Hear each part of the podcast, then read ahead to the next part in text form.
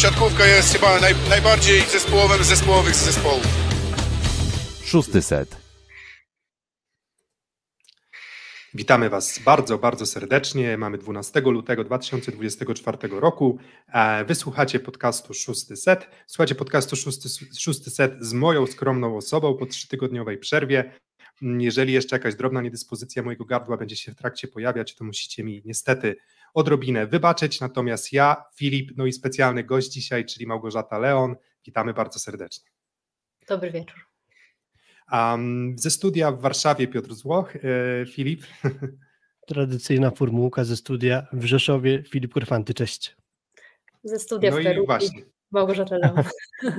właśnie. Um, próbuję się, próbuję się jeszcze odrobinkę, odrobinkę odgruzować. E, Małgorzata Leon, mm, zaczniemy od tego, że jesteś wiceprezesem CUK e, Aniołów Toruń. E, jesteś współwłaścicielką CUK No Aniołów ja, Toruń. ja nie jestem. Wilfredo A, ty for... tak. Dobra, ty formalnie, ty formalnie nie jesteś, natomiast jesteś wiceprezeską, no i na pewno e, jakieś tam, za jakieś tam struny w klubie pociągasz. Zadawaliśmy takie pytanie, czy nawet na miniaturce, o to, że mm, czy to jest w Twojej opinii najważniejszy mecz w historii Aniołów Tor Toruń, czy jednak wyżej stawiasz te mecze, które no, decydowały o Waszym awansie z drugiej ligi do, do pierwszej ligi? Mówię tutaj o meczu ćwierćfinałowym Pucharu Polski z projektem Warszawa. Myślę, że to troszkę trudno porównać w tej chwili. Wydaje mi się, że jutrzejszy mecz jest na pewno najbardziej spektakularny. E, Wielu kibiców na ten mecz czeka. E, Bilety rozeszły się jak świeże bułeczki w kilka minut dosłownie. E, Nie było już nic, więc oczekujemy jutro kompletu mm, kibiców na publiczności. I e, no pod tym względem to jest na pewno najbardziej wyjątkowy mecz. Mierzymy się z tak doskonałym zespołem, e, jakim jest projekt Warszawa, którego no, nikomu nie trzeba przedstawiać. Wiemy, jak e, projekt gra od ponad roku. No ale myślę, że to może być niesamowita gratka zarówno dla kibiców, jak i dla naszych zawodników, którzy nie na co dzień mogą się mierzyć z takimi graczami, jacy jutro staną po drugiej stronie siatki. E, Ale czy jest to ważniejszy mecz niż te, które były mecze o awans? Ciężko mi jest to porównywać. Yy, Myślę, że wtedy presja była też większa, bo ten awans naprawdę był czymś, czego pragniemy od pierwszego sezonu. Jest to nasz trzeci sezon, to trzech raz- razy sztuka, więc mamy nadzieję, że tym razem już tej kropki nad i nie zabraknie i znajdziemy się w przyszłym roku w pierwszej lidze, ale mm, no na pewno waga, waga tego spotkania jutrzejszego jest, y, jest troszkę przesunięta na, na taki na tak, taką radość siatkówki, na to, żeby dać frajdę e, kibicom i naszym, naszym zawodnikom, e, bez oczekiwań, bez oczekiwań wynikowych. Oczywiście e, marzyć zawsze można, że, że to my zagramy w Krakowie e, w Final Four, ale, ale tutaj nie, nie dajemy żadnej, absolutnie żadnej, ża- żadnej presji, ani żadnych oczekiwań naszym zawodnikom. Mają się bawić siatkówką i pokazać to, co po prostu potrafią najlepiej. Już widzimy komentarz na czacie, że zdobyć bilety to był cud, a z tego co się orientowałem, bo w Toruniu nigdy jeszcze okazji nie miałem być, to gracie w hali, która liczy około 1000 miejsc, a też Tak, czytałem... no tysiąc to jest takie maksymalne wypełnienie, przy czym niestety ze względów zdaje się e, przepisów przeciwpożarowych część trybun została jeszcze e, nam wykluczona w tym sezonie, więc e, no myślę, że około 900 e, osób będzie na hali jutro, Mm, więc to, to jest już bardzo duża liczba jak na tę halę, bo rzeczywiście jest to szkolna hala, bardzo nowa, no ale jednak hala szkolna, nie, nie, nie hala przystosowana do tak dużych wydarzeń sportowych. Mm, Przed sezonem y, organizowaliście, współtworzyliście, uczestniczyliście też jako Anioły Toruń y, w turniej Kopernikus. Tam już kamery telewizyjne były na meczach, ale to nie jest coś, co jest y, oczywistego. Polsat chyba będziecie gościć e, pierwszy raz w Toruniu na, na swoim meczu. E, I czy mm, jakieś wymagania organizacyjne związane właśnie z realizacją transmisji, czy nie tylko z organizacją transmisji, ale też z organizacją meczu no, na najwyższym szczeblu jak do tej pory w historii klubu, czy to było jakieś dodatkowe wyzwanie mm, jak trudne to było wyzwanie? Tak, na pewno mm, wymogi są konkretne. E, na co dzień w drugiej lidze gramy na przykład na normalnym parkiecie, który jest e, zamontowany na hali mm, w szkole podstawowej nr 28 w Toruniu, ale na potrzeby tego meczu potrzeb, e, musieliśmy zamontować Taraflex, musieliśmy zamontować bandy LEDowe, do tego nawet takie, takie rzeczy, jak, jak na przykład dodatkowy agregat prądu, jak się okazało. Dzisiaj rozmawiałam właśnie e, z dyrektorem sportowym Mateuszem Lejmanem, który po, poinformował mnie, że właśnie na potrzeby Polsatu, na potrzeby kamer jest, pod, e, jest taka konieczność, żeby e, załatwić na ostatnią chwilę tego typu agregat, ponieważ te, ten przepływ prądu, który jest zagwarantowany przez szkołę, jest niewystarczający. Więc no tak, dużo jest takich szczegółów, o których byśmy pewnie nie pomyśleli, że e, mogą się pojawić, ale no cieszymy się nawet e, w momencie, kiedy trzeba sprostać tego typu wyzwaniom, bo wierzymy, że dzięki temu to widowisko będzie naprawdę na najwyższym poziomie. Ja może takie pytanie z kategorii prozaicznych, bo przygotowując się do takiego spotkania też nie, nie może zabraknąć piłek. Ja widziałem, że w drugiej lidze gra się Moltenami, a ćwierćfinał Pucharu Polski będzie grany Mikasami, prawda? Moltenami.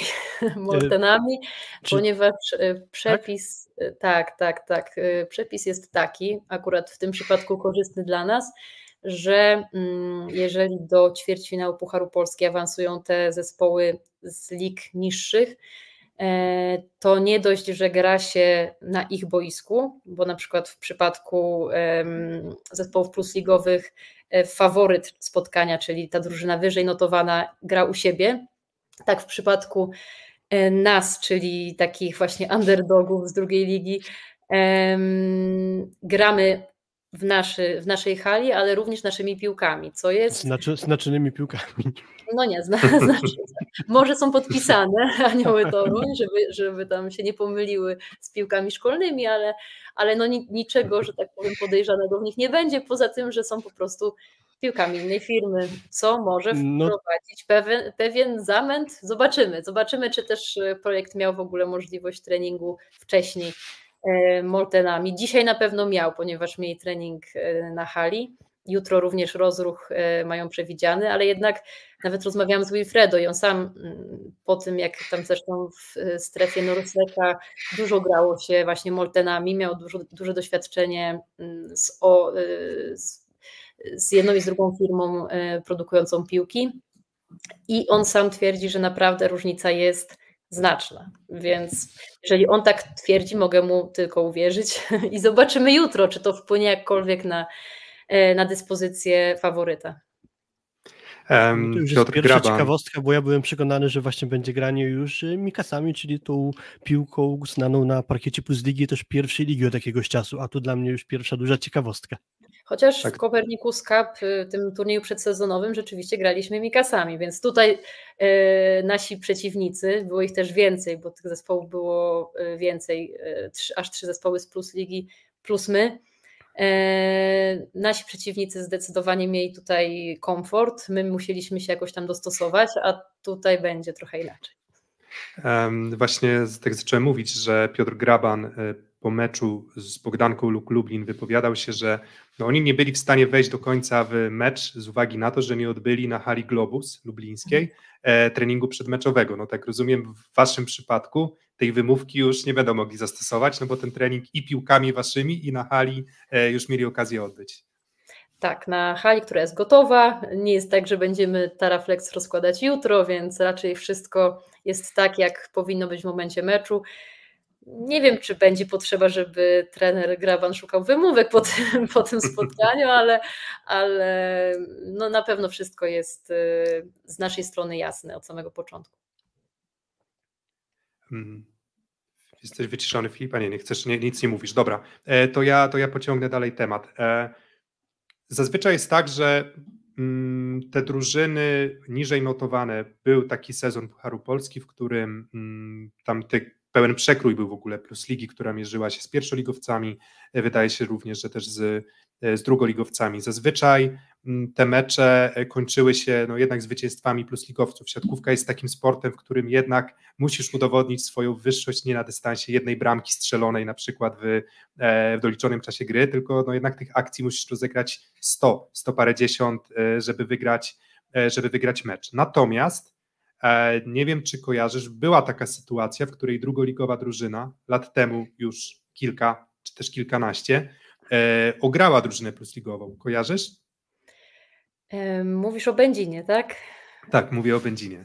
E, no, była taka sytuacja i nie jest to do końca niemożliwe, ale nawet na tym turnieju przedsezonowym też mieliśmy swoje szanse, żeby tutaj urwać seta, tutaj może dwa.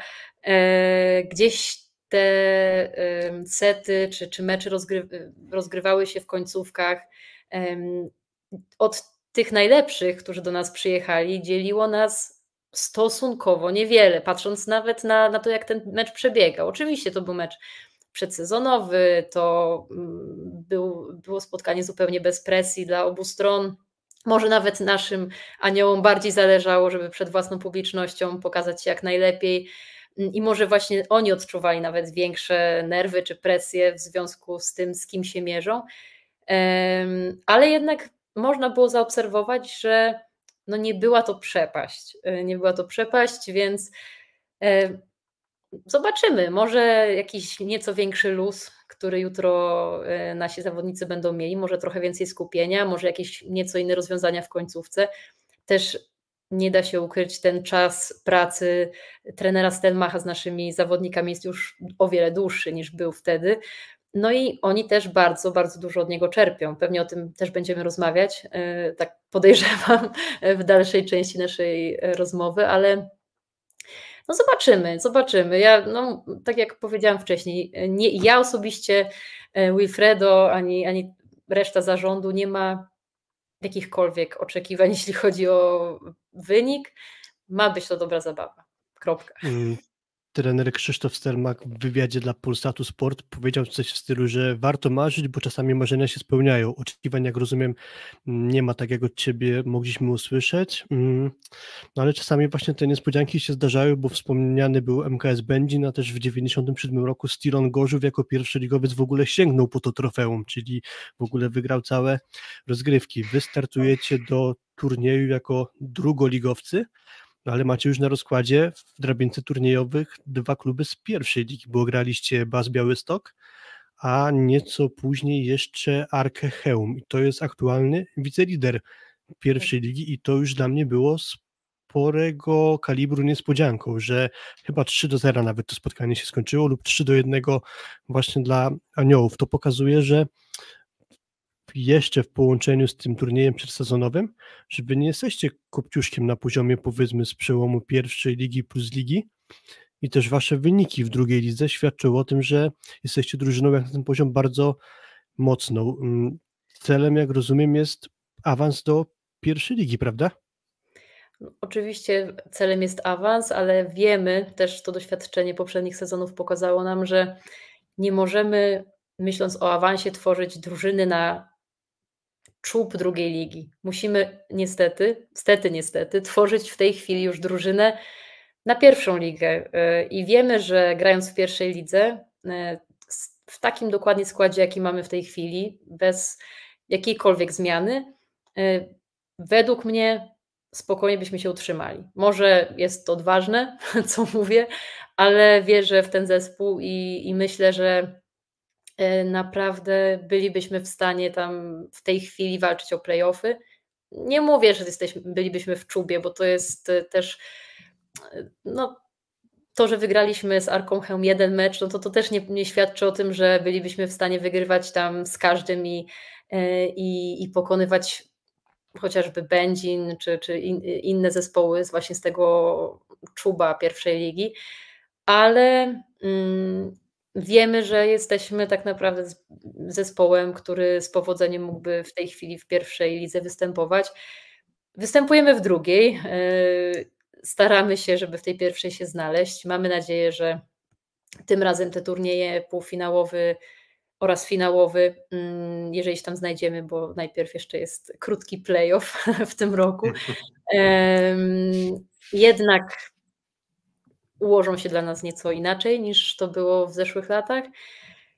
No zobaczymy, zobaczymy, ale na pewno, tak jak zresztą nasze hasło mówi, lat, latamy wysoko, mierzymy wysoko e, i no, mamy nadzieję, że tym razem się uda. Mm, czy, czy, czy, ja wiem, że to jest zawsze bardzo trudne pytanie do oceny e, takich rozwiązań regulaminowych, które finalnie doprowadzają do tego, że nie awansowaliście jeszcze do, do pierwszej ligi, ale to jednak jest to dość surowy e, model, e, jeżeli chodzi o rywalizację. To nie jest tak, możecie wygrać 19 spotkań, przepraszam, 19, 22 chyba, jeżeli dobrze no, kojarzę. Jest, e, tak, 20 kilka spotkań z rzędu w swojej lidze Następnie możecie pojechać na półfinał i jak sprawdzałem te wasze zeszłoroczne i, i dwa lata temu próby awansu do, do, do, do, pierwszej ligi w tych turniejach, mm, to tam w zasadzie jeden set na przewagi w jedną stronę czy w drugą stronę, jeden wygrany tiebreak powoduje, że wy w tej pierwszej lidze jesteście, mm, bądź was nie ma. Czy macie poczucie takiego, takiej surowości, czy tego powiedzmy rozczarowania tym, że mm, no wydawałoby się, że zrobiliście wszystko, co mogliście, no bo przecież w waszej grupie zgromadziliście zawodników, którzy zdominowali ligę praktycznie w ostatnich e, już trzech sezonach, dominują tę ligę ciągle. To czy to, czy to jest w ogóle rozczarowanie, czy i rozczarowanie? I drugie pytanie jeszcze jest takie, czy, czy pojawiają się jakiekolwiek wątpliwości, jeżeli chodzi o kontynuowanie projektu, który no przez dwa lata no nie osiągnął jeszcze na razie e, celu, który został postawiony? To najpierw na pierwszą część pytania. Rozczarowanie no na pewno jest duży smutek. Jest duży smutek w takim momencie, kiedy na człowieka jednak wylewa się kubeł zimnej wody i zdajemy sobie sprawę, że, cały ten rok naprawdę ciężkiej pracy wielu osób, e, których, które nie występują tylko na parkiecie, ale są gdzieś tam w kuluarach, no w jakimś sensie poszedł w niwecz, bo, bo dla nas niestety w tej chwili brak awansu przy naszych założeniach, przy naszych e, celach jest, no, jest po prostu rokiem, który no, został rozegrany i został, no mówiąc dobitnie, przegrany. I, e, mm, I koszty zostały poniesione, bo, bo to nie, nie dzieje się samo i nie dzieje się bez pieniędzy. Mamy naprawdę niesamowitych sponsorów. Udało nam się przez te e, dwa, już teraz prawie trzy sezony zbudować bardzo y, dobrą współpracę z partnerami, sponsorami klubu, którzy w nas wierzą, którzy przychodzą na mecze, naprawdę bardzo um, aktywnie nas wspierają, nie tylko jeśli chodzi o kwestie finansowe, z którymi wiąże się powiedzmy y, osoby sponsorów, ale również tak, tak po ludzku. Wie, wiemy, że nas y, bardzo wspierają i wierzą w ten zespół. Mm, czy jest jakieś, jakieś, czy są jakieś wątpliwości? To tak naprawdę będzie zależeć od nich, od sponsorów w dużej mierze, czy e, jeżeli nie udałoby się znowu awansować, będą mieli po prostu do tego projektu cierpliwość. I tutaj nie da się ukryć, że, mm, że jesteśmy od nich zależni jako klub, że chcemy być klubem w 100% wypłacalnym i do tej pory takim klubem jesteśmy. Jesteśmy klubem poważnym, który y, nie tylko ma wysokie cele, ale po prostu chce dać podwaliny pod to, żeby te cele osiągać. Chcemy, żeby nasi zawodnicy, cały nasz sztab, wszyscy czuli się e, zadowoleni grając dla nas, ale wiadomo, że e, pracownik, jakby nie patrzeć, tak, e, tak postrzegamy naszych zawodników czy nasz sztab, mhm. czuje się dobrze, mając przede wszystkim solidne podstawy finansowe i to, że te pieniądze co miesiąc trafiają na jego konto. No a bez sponsorów, bez partnerów, którzy teraz z nami są i, i którzy naprawdę bardzo, bardzo, bardzo wiele nam dają, e, no nie pójdziemy w żadną stronę, więc to będzie zależało tylko od nich. Mamy nadzieję, że nie, w ogóle nie będzie tego typu dylematu i, i w maju mhm. będziemy cieszyć się razem ze sponsorami z awansu. E, wiemy, że e, jeśli chodzi o nasz, na, nasze cele, nasz projekt, sponsorzy, przynajmniej większość z nich, chciałaby się z nami związać na lata. Bardzo im się podoba to, co dzieje się w naszym klubie, nie tylko jeśli chodzi o samą pierwszą drużynę, ale również o wiele różnych akcji poza, poza sportowych, poza boiskowych.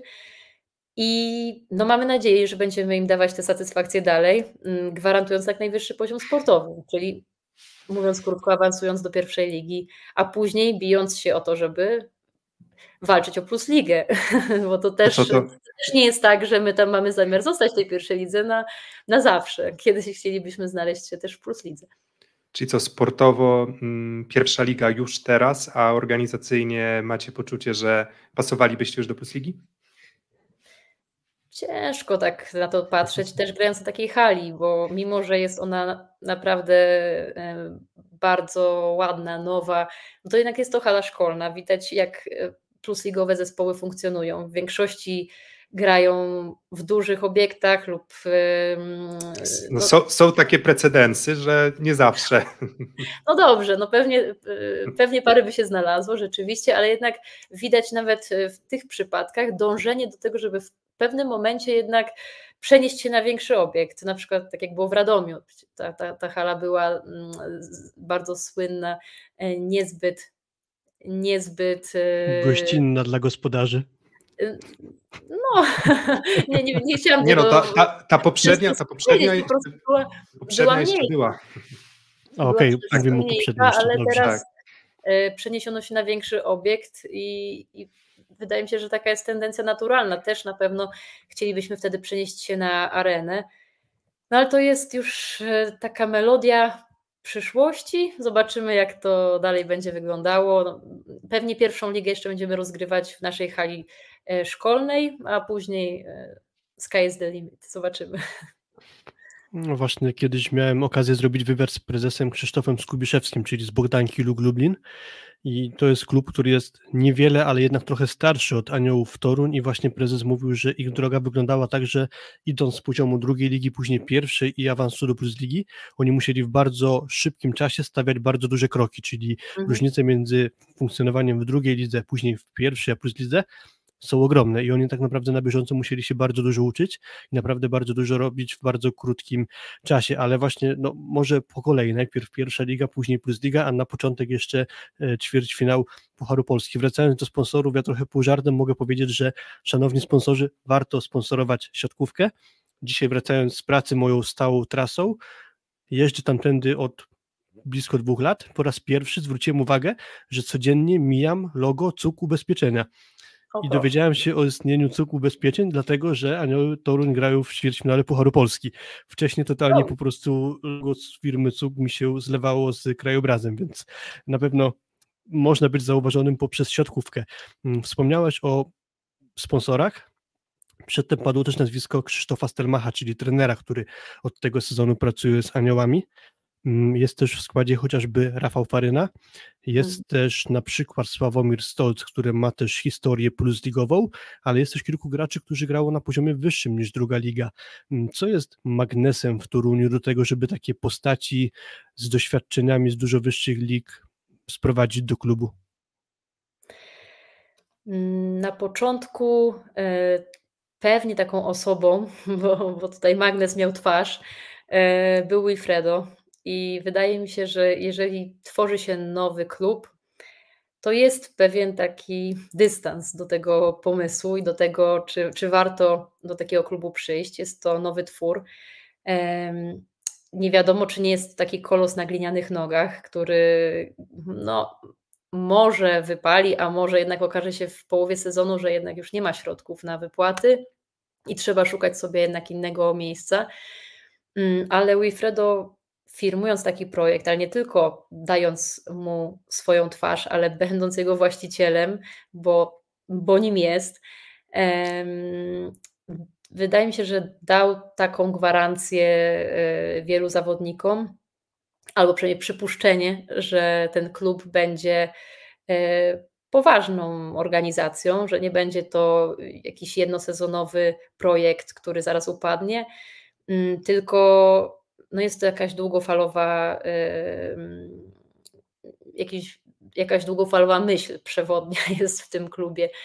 E, ale patrząc na to, jak się sprawy poukładały, mm, po tym jak rzeczywiście kilku e, zawodników zaufało nam, e, poszło za nami w tym pierwszym sezonie, to już później fama o naszym klubie, to, że jesteśmy naprawdę zarówno wypłacalni, jak i sam Toruń jest po prostu cudownym miejscem do życia, mm, że zawodnicy są zadowoleni z tego, że, że przychodzą do, na treningi, że e, też ta komunikacja wewnątrz e, drużyny z, z władzami, z, e, z innymi osobami pracującymi w klubie jest na bardzo dobrym, wysokim poziomie. To wielu zawodników czy menadżerów samych zaczęło się do nas zgłaszać i tutaj też mm, nie będzie e, wielką tajemnicą, jeżeli powiem, mam nadzieję, że mogę to powiedzieć, że trener Krzysztof Stelmach zgłosił się do nas sam. I to nie jest tak, że my e, znaleźliśmy, wpadliśmy taki pomysł, żeby zapukać do drzwi tak uznanego trenera, tylko to nasz dyrektor sportowy otrzymał telefon y, od trenera Stelmacha i przyznam szczerze, że byliśmy pod bardzo dużym wrażeniem, hmm. że tak y, uznana osoba w świecie siatkówki e, zgłosiła się do nas z chęcią poprowadzenia naszego zespołu. No i po kilku rozmowach, również z uczestnictwem Wilfredo, mm, powierzyliśmy właśnie trenerowi Stelmachowi misję podjęcia się tej, e, te, tego, tego celu, tego wyzwania awansu do pierwszej ligi w tym sezonie. Mm, a mm, powiedz, czy Toruń jako taki mm, jest, czy dla ciebie, czy dla Wilfredo miastem szczególnym, czy to była taka decyzja jednak bardziej pragmatyczna, biznesowa, że siatkówka na północy Polski jednak może cierpieć na pewne niedobory, jeżeli chodzi nawet o drużyny, nawet jak sobie spojrzymy na mapę Plus Ligi to jednak mamy Olsztyn, mamy Gdańsk, mamy Bydgoszcz w pierwszej lidze, Suwałki, ale jednak w tym obszarze około powiedzmy Kujawsko-Pomorskiego w tym momencie drużyn, które aspirowałyby albo grałyby w Plus Lidze, najzwyczajniej w świecie nie ma. To czy to była decyzja biznesowa, czy tam jednak trochę serca też e, do Torunia e, musiało zagrać? No, to była wyłącznie decyzja sercowa, że tak powiem. E, pewnie gdyby to była decyzja biznesowa, patrzylibyśmy również na obszary chociażby Wielkopolski, gdzie tam, tam w ogóle, e, no jeśli chodzi o Plus Ligę, to, to tej siatkówki nie ma. E, zachodniopomorskie Również tam oczywiście była Stocznia Szczecin, o której nie ma może co teraz rozmawiać, ale był, był pomysł prowadzenia tam męskiej siatkówki, bo oczywiście tutaj jeśli chodzi o Policę, to, to, to też tego zespołu fanom siatkówki nie trzeba przedstawiać, ale tutaj ta decyzja była wyłącznie spowodowana faktem, że ja z okolic Torunia pochodzę. Mm, tam w tej chwili mieszka moja rodzina i, no i w Toruniu bywaliśmy bardzo często, chociaż mieszkamy w tej chwili pod Warszawą, to do Torunia często e, z przyjemnością wpadamy i bywało tak, że właśnie rozmawialiśmy o tym, że, że jest Bydgoszcz, że rzeczywiście wtedy jeszcze była w Plus Lidze, później e, niestety spadła do pierwszej ligi, ale e, gdzieś e, w tym Toruniu, mimo że Toruń jest bardzo sportowym miastem, który, w którym widać potężny właśnie potencjał, jeśli chodzi o to, o pasję ludzi do, do, do sportu, no tej siatkówki zawsze brakowało, mimo że wiem, że tam jest, są i klasy sportowe w szkołach, e, ludzie siatkówką się interesowali do tej pory, ale no nie mieli dokąd e, na te mecze przychodzić, nie mieli męskiej drużyny na najwyższym poziomie. Do tej pory nie mają jej na najwyższym poziomie jeszcze, ale e, wierzymy, że tak, że to się zmieni. Więc tak, mm. decyzja była spowodowana tym, że jestem z tej okolicy. E, no a tutaj jeszcze też w połączeniu z faktem, że, że znalazł mnie i napisał do mnie Karol Lejman, który w tej chwili jest prezesem zarządu. E, I taki pomysł nam przedstawił. E, tam też w tym pomyśle chodziło o, o wiele innych aspektów, włączając w to Akademię Wilfredo Leona to no, postanowiliśmy robić to już, bo, bo wcześniej w tych naszych rozmowach moich z Wilfredo to było bardziej w perspektywie wielu lat po zakończeniu kariery, żeby coś na tej emeryturze związanego z siatkówką robić. A, a tutaj pojawiła się taka możliwość, żeby zająć się tym już teraz. I wprawdzie no, my na co dzień nie mamy aż tak dużego tutaj pola do popisu, jeśli chodzi o zarządzanie klubem takim, takie, takie osobiste, ponieważ nas tam nie ma. No to mamy naprawdę dobrych ludzi od tego, którzy są na miejscu i którzy no mają w każdy aspekt tutaj y, bardzo dobrze dopracowany, dbają o wszystkie, wszystkie strony, zarówno sportowe, jak i organizacyjne, jak i digitalowe, media społecznościowe itd., tak itd. Tak I w ten sposób naprawdę ten projekt może się rozwijać. No właśnie przywitała się z nami z Perudzi, zatem jako pani wiceprezes trochę zdalnie, na czym polega twoja rola w klubie? Jak wygląda twoja praca dla Aniołów Toruń? Moja rola jest w tej chwili przede wszystkim strategiczna. strategiczna, czyli biorę udział w tych najważniejszych decyzjach, e, nieco mniej w takim e, podejmowaniu decyzji e, codziennych, powiedzmy mniejszych. Oczywiście, jeśli chodzi o, o transfery nowych zawodników, to, to tutaj zdecydowanie tak, jestem obecna i, i zawsze też z moim słowem e, koledzy z zarządu się liczą, e, ale no, przez to, że jest to praca na odległość, no nie jestem w stanie być tam fizycznie i, i, i chociażby, nie wiem, spotykać się na co dzień ze sponsorami, czy, czy e, mieć większy kontakt z zawodnikami, z trenerem, być na treningach, być na wszystkich meczach, chociaż e, zdecydowaną większość meczów e, oglądam, ponieważ mamy bardzo dobre transmisje z Torunia, więc jeżeli, jeżeli jest mecz domowy, to mm, bez problemu mogę być na bieżąco, jeśli chodzi nie tylko o wynik, ale także o to, jak ta gra wygląda. No i Jestem też taką osobą, która jednak stoi między zarządem, klubem, a Wilfredo, mhm.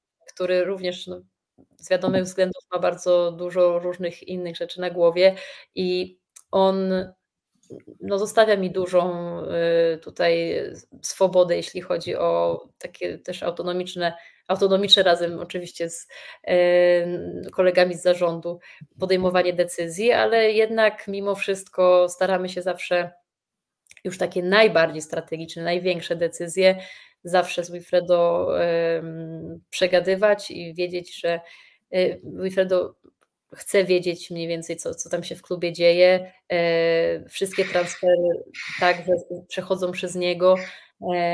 Czasami jest to bardzo krótka rozmowa, widzi, nie wiem, jakieś dwa filmiki, słyszy jakieś rekomendacje od co, i mówi, do niczego się nie nadaje.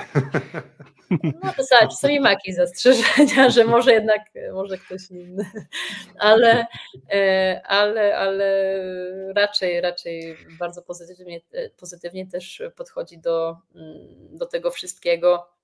Też na pewno widzi te różnice, jeśli chodzi o poziom e, drugiej ligi, a poziom, na którym on występuje w tej chwili ale no jest bardzo dumny z tego klubu, z tego, jak, w, jaki, w jakim kierunku to wszystko idzie.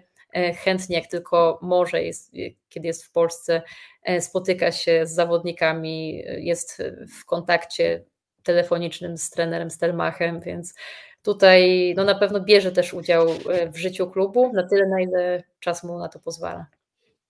Mm, a mam pytanie o prezesa Lejmana. E, czy cały czas bardziej kocha żużel, czy już trochę zaczyna kochać siatkówkę też na poziomie takim samym jak żużel? Myślę, że już coraz bardziej ta szala tutaj się wyrównuje.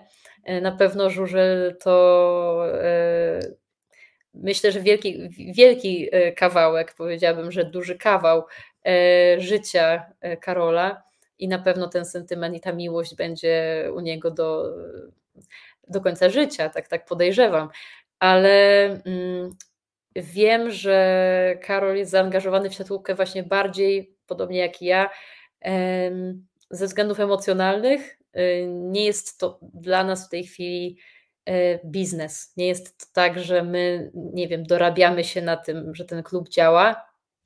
Y, jest nasze działanie zawsze powodowane tym, żeby, żeby stworzyć coś coś wyjątkowego pod wieloma różnymi względami i też już staramy się, nawet będąc w drugiej lidze, te różne aspekty funkcjonowania nie tylko klubu, ale wszystkiego, co jest wokół, doprowadzać do jak najwyższego poziomu.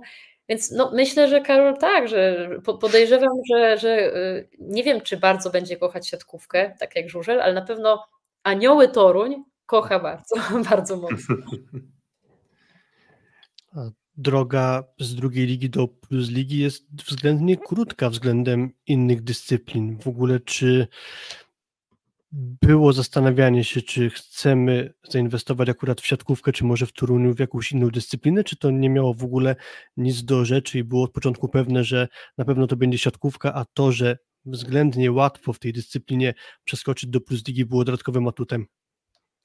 W ogóle nie myśleliśmy o tym, że łatwo jest y, przeskoczyć do plus ligi. No, Łatwo jak łatwo. No, łatwo powinno być nam przeskoczyć do pierwszej ligi, a to do tej pory nam nie wyszło, więc też na to w ten sposób nie patrzymy. Oczywiście teoretycznie jest to możliwe do wykonania rok po roku. E, jest możliwe zagranie rok w drugiej lidze, później przez rok w pierwszej. Teraz widać jak e, Hełm, który do niedawna rywalizował z nami w drugiej lidze, teraz jest już w czubie pierwszej, więc kto wie, e, czy, czy im na przykład nie uda się awansować w tym roku do Plus Ligi. Nie, w ogóle nie było to akurat kwestią, o której myśleliśmy, zakładając ten klub. E, raczej chodziło po prostu o to, że z tym sportem jesteśmy związani. Przede wszystkim mój Fredo od, od dziecka. Ten sport znamy. E, tutaj też no to, to jest dla nas istotne, żeby wiedzieć, e, w w jakim projekcie bierzemy udział, mając wpływ na pewne decyzje. E, dobrze jest mieć świadomość tego, e, na co się decydujemy. I no tutaj w siatkówce nie ma dla nas aż tylu niewiadomych, aż e, tylu rzeczy, o których mhm. byśmy mogli nie wiedzieć. Na przykład Wilfredo również bardzo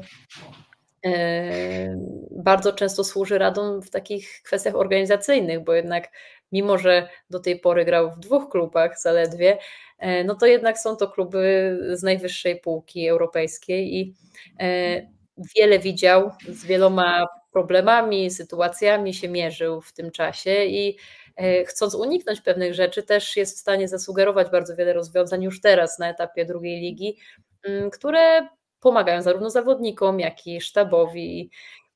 Myślę, że to przede wszystkim o to chodziło, żeby być w czymś, czego jest się pewnym, co się zna i co się mhm, kocha. Mm -hmm. tak, tak z nami jest. Mm. E, z, jeszcze z Wilfredo Leona tak przyszło mi przez myśl, że on nie tylko e, poznał te kluby z najwyższej półki, ale też i na Kubie poznał pewnie, jak wygląda siatkówka na takim szczeblu amatorskim, więc myślę, że ten, jego przejście e, z siatkówki, która jest tak naprawdę gdzieś trenowana na warunkach, o których sam opowiadał kilkukrotnie, trudnych, do tej siatkówki na, wys na wysokim poziomie na pewno, na pewno daje bardzo duży mandat do tego, żeby się e, wypowiadać. E, mam też takie pytanie, może przewrotne, nie wiem, może kontrowersyjne. Czy w sytuacji, gdybyście polegli znowu w barażach czy walce o pierwszą ligę, to czy gdyby pojawiła się możliwość przeniesienia się czy połączenia na przykład klubów plusligowych właśnie z Aniołami Toruń, to czy bylibyście gotowi albo chcielibyście taki przeskok zrobić, gdyby była taka możliwość, czy to jest w ogóle poza waszymi planami i wolicie tak powiedzmy organicznie e, rozwijać się z klubem?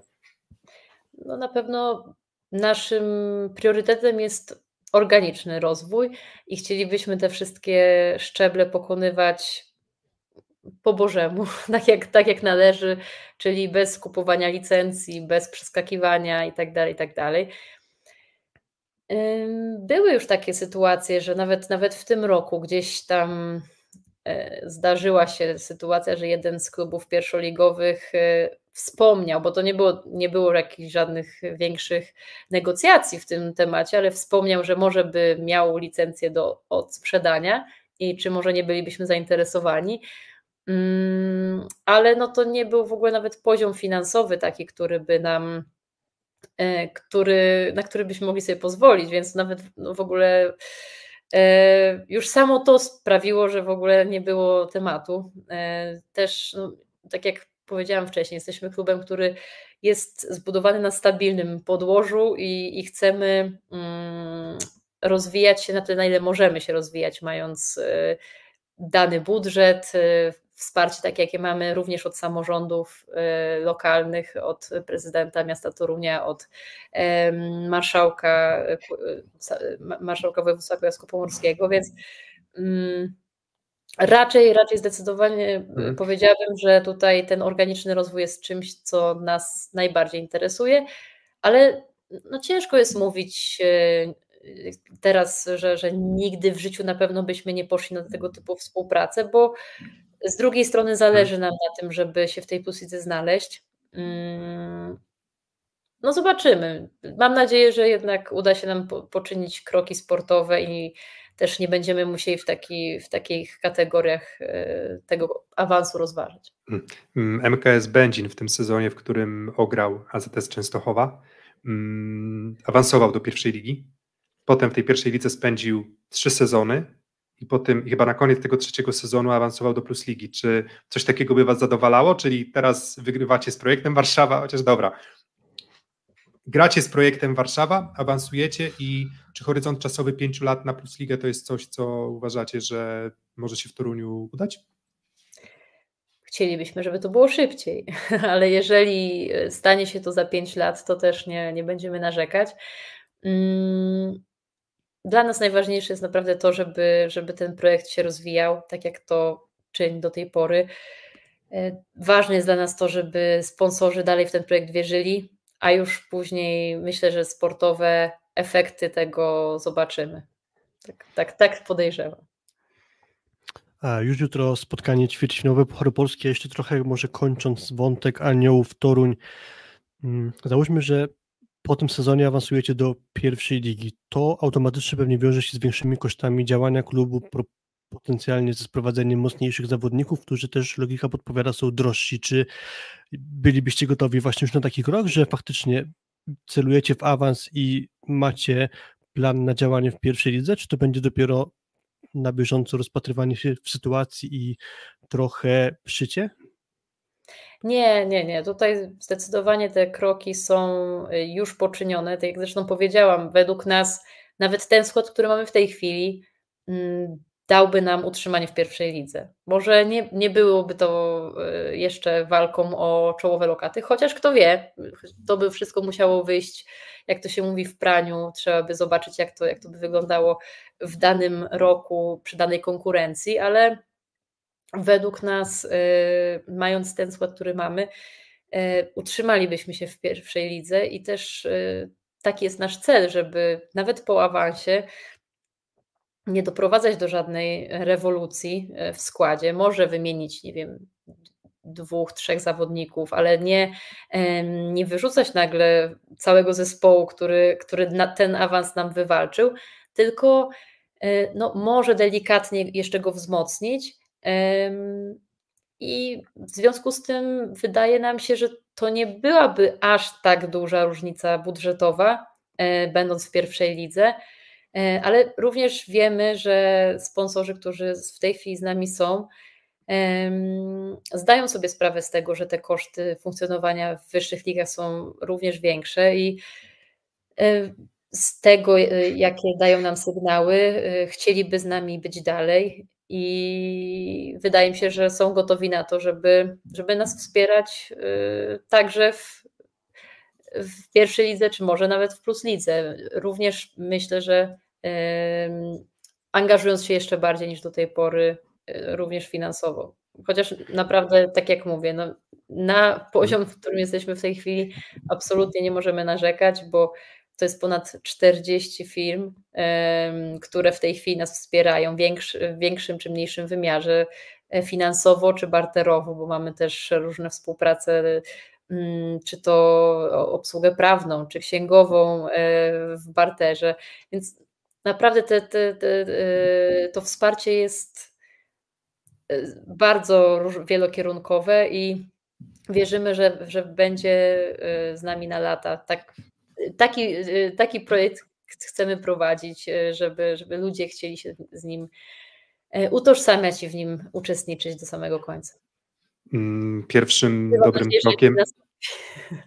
Tak, pierwszym, pierwszym dobrym krokiem na pewno będzie, będzie ten dobry mecz z projektem, bo można mówić, że to jest tylko takie pojedyncze wydarzenie, ale jakoś tak się dzieje, że często te takie pojedyncze, duże wydarzenia potrafią być naprawdę bardzo E, bardzo dużym, e, mocnym, silnym motorem napędowym dla, dla, dla rozwoju nie tylko klubów, mówimy tak, tak naprawdę i ludzi i, i wszystkiego. I zadałem pytanie w ankiecie na, na, na, tutaj na naszym czacie, czy Anioły Toruń urwał seta projektowi Warszawa? No i jak myślisz, jest więcej głosów na tak czy na nie? Właśnie problem jest w tym, że ja nie widzę tego czatu.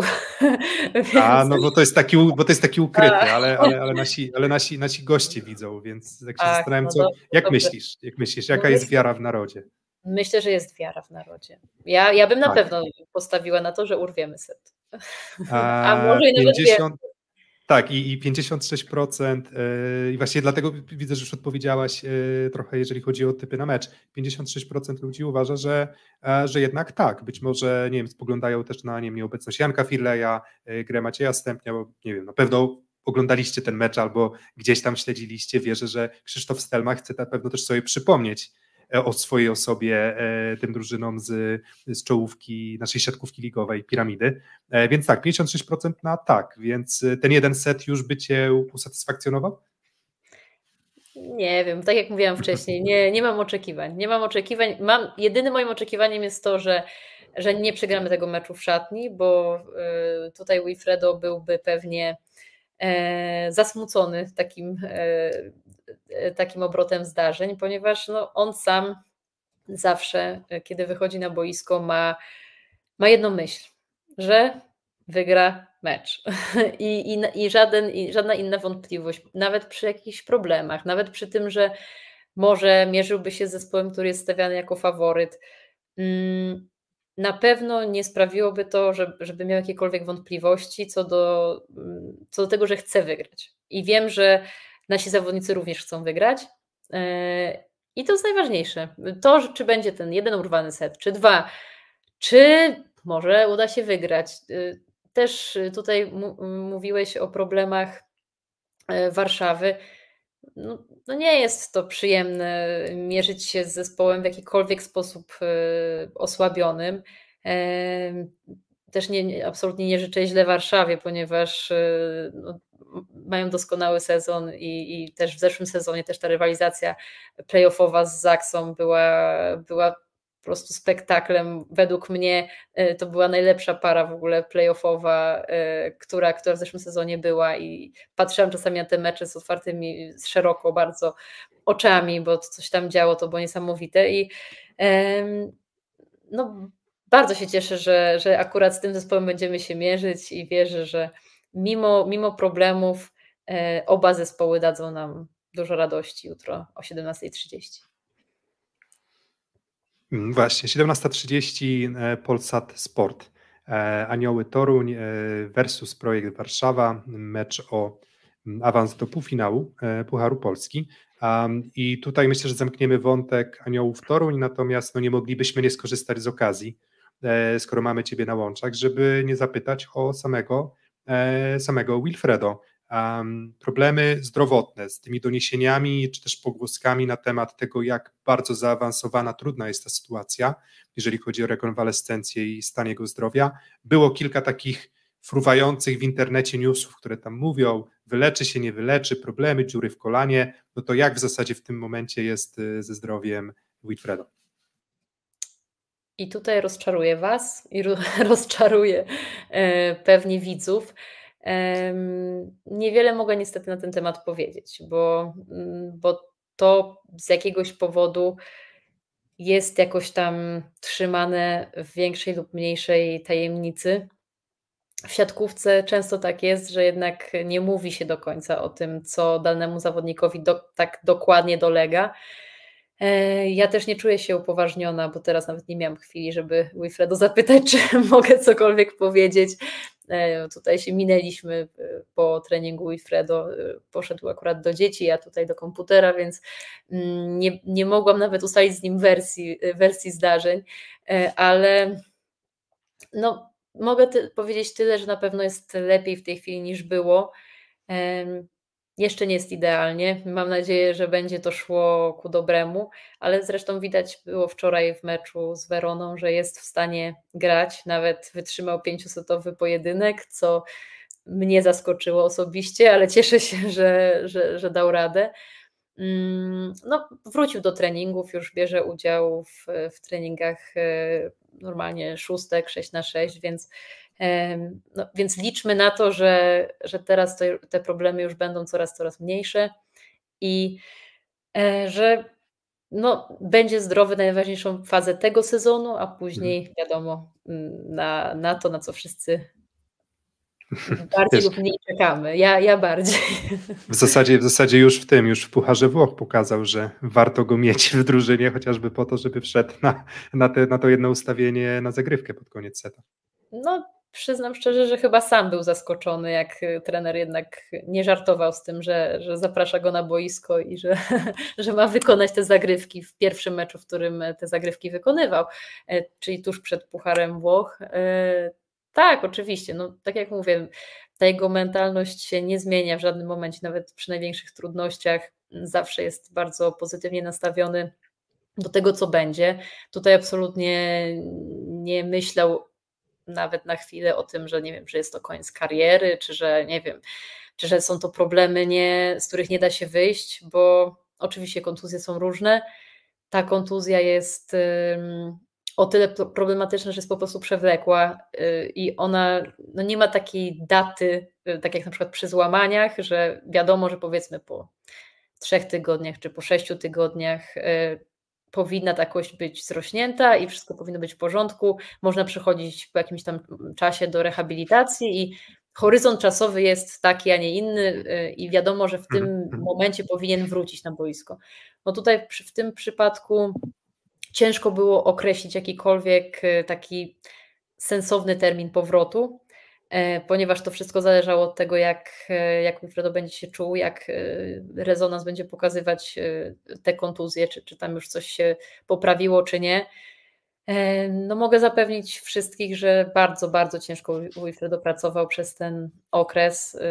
Ja tak pół żartem, pół serio mogę powiedzieć, że wolę jak jest jednak zdrowy, nie tylko dlatego, że jest zdrowy, ale też mniej czasu spędza na treningach niż wtedy, kiedy ma jakiś problem i jednak do całego tego treningu dochodzi też część rehabilitacyjna, ale no on sam myśli bardzo pozytywnie i wierzy, że już w playoffach będzie w stanie e, pociągnąć drużynę po to, czego jeszcze e, nie udało mu się tutaj we Włoszech zdobyć, Prawdopodobnie mając na to ostatnią szansę w najbliższym czasie przynajmniej. Znaczy, bo to tak brzmi, jakby wszyscy wiemy, że Wilfredo ogłosił już, że opuści Perudzie po tym sezonie. Czy to będzie jego ostatnia szansa na zdobycie Mistrzostwa Włoch? Tak naprawdę w sumie nie wiemy, bo zawsze może zdobyć to Scudetto z innym klubem. A ty jako wiceprezes Aniołów Torun dziś miałeś z tyłu głowy, że może Wilfredo Leon od przyszłego sezonu powalczy o Plus Ligę, jeśli awansujecie? Czy... Barwach, że w barwach Aniołów będzie walczyć o Scudetto? Nie, nie, mia, nie miałam tak. Scudetto nie, ale może awans do Plus Ligi. E, czy będzie walczył o Plus Ligę? No, nie sądzę, żeby to było jeszcze w przyszłym sezonie, ale y, sama Plus Liga nie jest wykluczona na przyszły sezon. Zobaczymy. Jeszcze e, tak jak zresztą słucham różnych plotek transferowych i wiem, że pewne decyzje już zapadły w różnych, w różnych przypadkach, w różnych klubach, w przypadku różnych zawodników. Tak, tutaj jeśli chodzi o Wilfredo, to są naprawdę wszystkie kierunki jeszcze bardzo mocno otwarte i mm, nie ma żadnej decyzji w tej chwili. Też Wilfredo daje sobie trochę czasu, y, żeby na spokojnie się nad tym zastanowić, y, żeby jakąś taktykę obrać tego, mm, czy kieruje się już na przykład do Polski, czyli tam, gdzie jest nasz dom. Hmm. E, I, I, e, zależy mu na tym, żeby, żeby już teraz e, w tej plusizie zagrać. Wydaje mi się, że taki jest na razie priorytet, chociaż też to będzie oczywiście wszystko zależało od ofert, które będą na stole w danym momencie. Mm, czy jeszcze jest to taki, taki czas, żeby troszkę po tym świecie pojeździć? Zobaczymy, zobaczymy. Ja sama jestem bardzo ciekawa. E, tutaj też e, czasami mi się rzucają w oczy pewne doniesienia, ale e, w tym momencie mogę jedynie zdementować, powiedzieć, że jeszcze żadne, absolutnie żadne decyzje nie zapadły. Jest to wszystko w fazie rozważań i no, na pewno, jeżeli już jakaś decyzja będzie podjęta, to podejrzewam, że są pewni użytkownicy różnych e, mediów społecznościowych, którzy ogłaszają przynajmniej wobec pewne transfery, więc może, może się okazać, że zostanie to przez kogoś ogłoszone. Pewnie nie przez nas, ale, ale przez kogoś właśnie, może będzie. Gdyby ktoś nadal się zastanawiał, kim jest Artem, to właśnie Małgorzata Leon dementowała, że Wilfredo nie jest Artemem. Nie, Wilfredo podejrzewam, że części zawodników, o których Artem pisze, mógł nie znać w danym momencie, więc nie, absolutnie nie. nie mam, ja, ja zresztą też z, nie, z, niektórymi nazwiskami się dopiero e, spotykam w momencie, kiedy czytam jakieś tam doniesienia. E, zdecydowanie nie wiemy, kim jest Artem, nie pomożemy w, te, w tej kwestii. Um, Zróbmy nagłówek, kim jest artem, żeby ktoś do, obejrzał do 55 minuty tę rozmowę. Nie wiem, niestety nie wiem. Chociaż miałam A... pewną interakcję bardzo sympatyczną, więc pozdrawiam Artema, kimkolwiek jest. Mm, to, to, to jeszcze jest jeden kierunek, właśnie o którym mówiłaś też o podróżowaniu po świecie, to jak z sympatią do surowego łososia i ryżu u Was? nie wiem, czy tam jest już jeszcze miejsce dla Wilfreda, bo tam słyszałam, że mimo, że się limity e, odblokowały troszeczkę, to, to już jednak sporo zawodników jest zakontraktowanych w Japonii, więc raczej e, nie jestem pewna, czy to akurat byłby ten kierunek, e, w którym by się udał, jeżeli nie będzie to Polska, ale no zobaczymy. Jeszcze, no, tak jak mówię, no jest czas. Y, w tym roku Wilfredo nie chce też jakoś tam podejmować decyzji. Nie chciał podejmować jej w styczniu, nie chciał podejmować jej w grudniu, co się zdarzało wcześniej przy jakichś tam przedłużeniach kontraktu czy przy jakichś innych negocjacjach, że już tak naprawdę było wiadomo e, w połowie sezonu, co też jest kwestią dyskusyjną, czy tak powinno być, chociaż akurat w przypadku Wilfredo na szczęście ten poziom motywacji w danym sezonie jest na tyle wysoki, że tutaj akurat to, że wie, że na przykład zagra gdzie indziej, absolutnie nie przeszkadza mu w realizacji swoich celów w tym e, roku, tu i teraz. Mm, ale tak czy siak, no woli jeszcze chwilę się pozastanawiać i porozmawiamy, zobaczymy. Będzie decyzja Wilfredo i Artem albo inny użytkownik pro, pro, profilów różnych e, pewnie to ogłosi. Um, dobra, to wydaje mi się, że, mm, że tutaj postawimy kropeczkę. To nie jest jeszcze kropeczka i koniec naszego dzisiejszego nagrania, natomiast pozwolisz, e, Małgorzato, że jeżeli chodzi o bardziej szczegółowe zastanowienie się nad szansami czy aniołów, czy pozostałych parach e, Pucharu Polski, to już zostawimy to sobie sami z Filipem. Natomiast bardzo dziękujemy tak. za przedstawienie, moim zdaniem, bardzo interesujący sposób e, tego projektu i wydaje mi się, że wylewało się z tego, o czym mówiłaś i pokora, ale i też ambicja. Myślę, że to jest taka kombinacja, która na pewno może Anioły Toruń zaprowadzić e, bardzo wysoko. Dzięki za dzisiaj. Dziękuję bardzo. Ja również Dobra. bardzo dziękuję. Um, więc y, kontynuujemy z Filipem naszą przygodę z dzisiejszym odcinkiem szóstego seta. No i może tę rozmowę z Małgorzatą Leon oddzielimy jingle. Szósty set. Wybrzmiał jingle? Czy nie wybrzmiał? Tak jest. Dżingiel wybrzmiał, wybrzmiał możemy zaczynać następny temat naszego dzisiejszego odcinka. E, tak, i tym kolejnym tematem jest, e, no cóż, no, skoro rozmawialiśmy o ćwierćfinale Pucharu Polski, czyli meczu um, Aniołów Toruń z projektem Warszawa, no to to jest tylko jeden z e, czterech ćwierćfinałów. No to Filip, od tego meczu możemy w sumie zacząć, a to, to jak ty widzisz tego jednego seta dla, dla aniołów e, Toruń, bo to myślę, że, że to jest taki mm, no, wyznacznik, e, myślę, możliwości Torunia. Mhm. Projekt, znaczy przede wszystkim mm, Anioły Toruń wygrały wszystkie spotkania na swoim szczeblu rozgrywkowym, czyli w drugiej lidze. Ograli też pierwszoligowca, no ale teraz przyjdzie im się zmierzyć z zespołem spółki najwyższej tak naprawdę, bo projekt Warszawa aktualnie jest w ścisłej czołówce ligowej tabeli i generalnie potrafi zachwycać warszawska drużyna w tym sezonie, ale należałoby się zastanowić, czy przypadkiem warszawianie nie wpadli w jakiś lekki dołek formy, być może po części powiązany e, z brakiem w składzie Jana Firleja. Do tego dochodzi też kwestia tego, że oni grali wczoraj swoje spotkanie z Bogdanką Luk Lublin, zakończone 3 do 1 zwycięstwem gospodarzy z Lublina, jak już możecie zobaczyć na naszej planszy.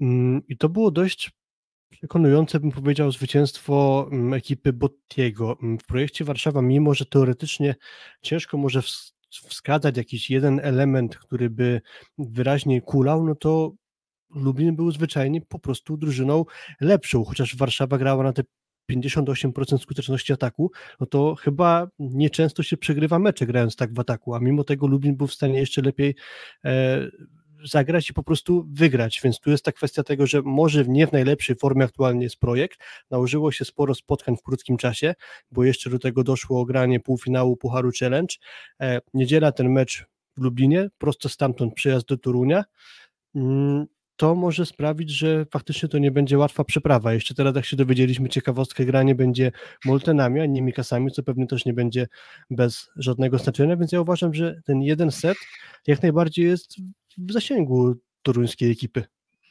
Mm, no właśnie, to nie był mecz y, defensywy y, w żadnej ze stron i wydaje mi się, że, mm, że, że, że tak jak tutaj Borsuk pisze na czacie, że to po prostu gorszy mecz projektu i Stępień wcale nie odstawał poziomem. Ja też miałem właśnie takie wrażenie, zresztą te parametry statystyczne chyba też dość dobrze o tym mówią. To nie był problem gry w ataku Warszawy jako takiej.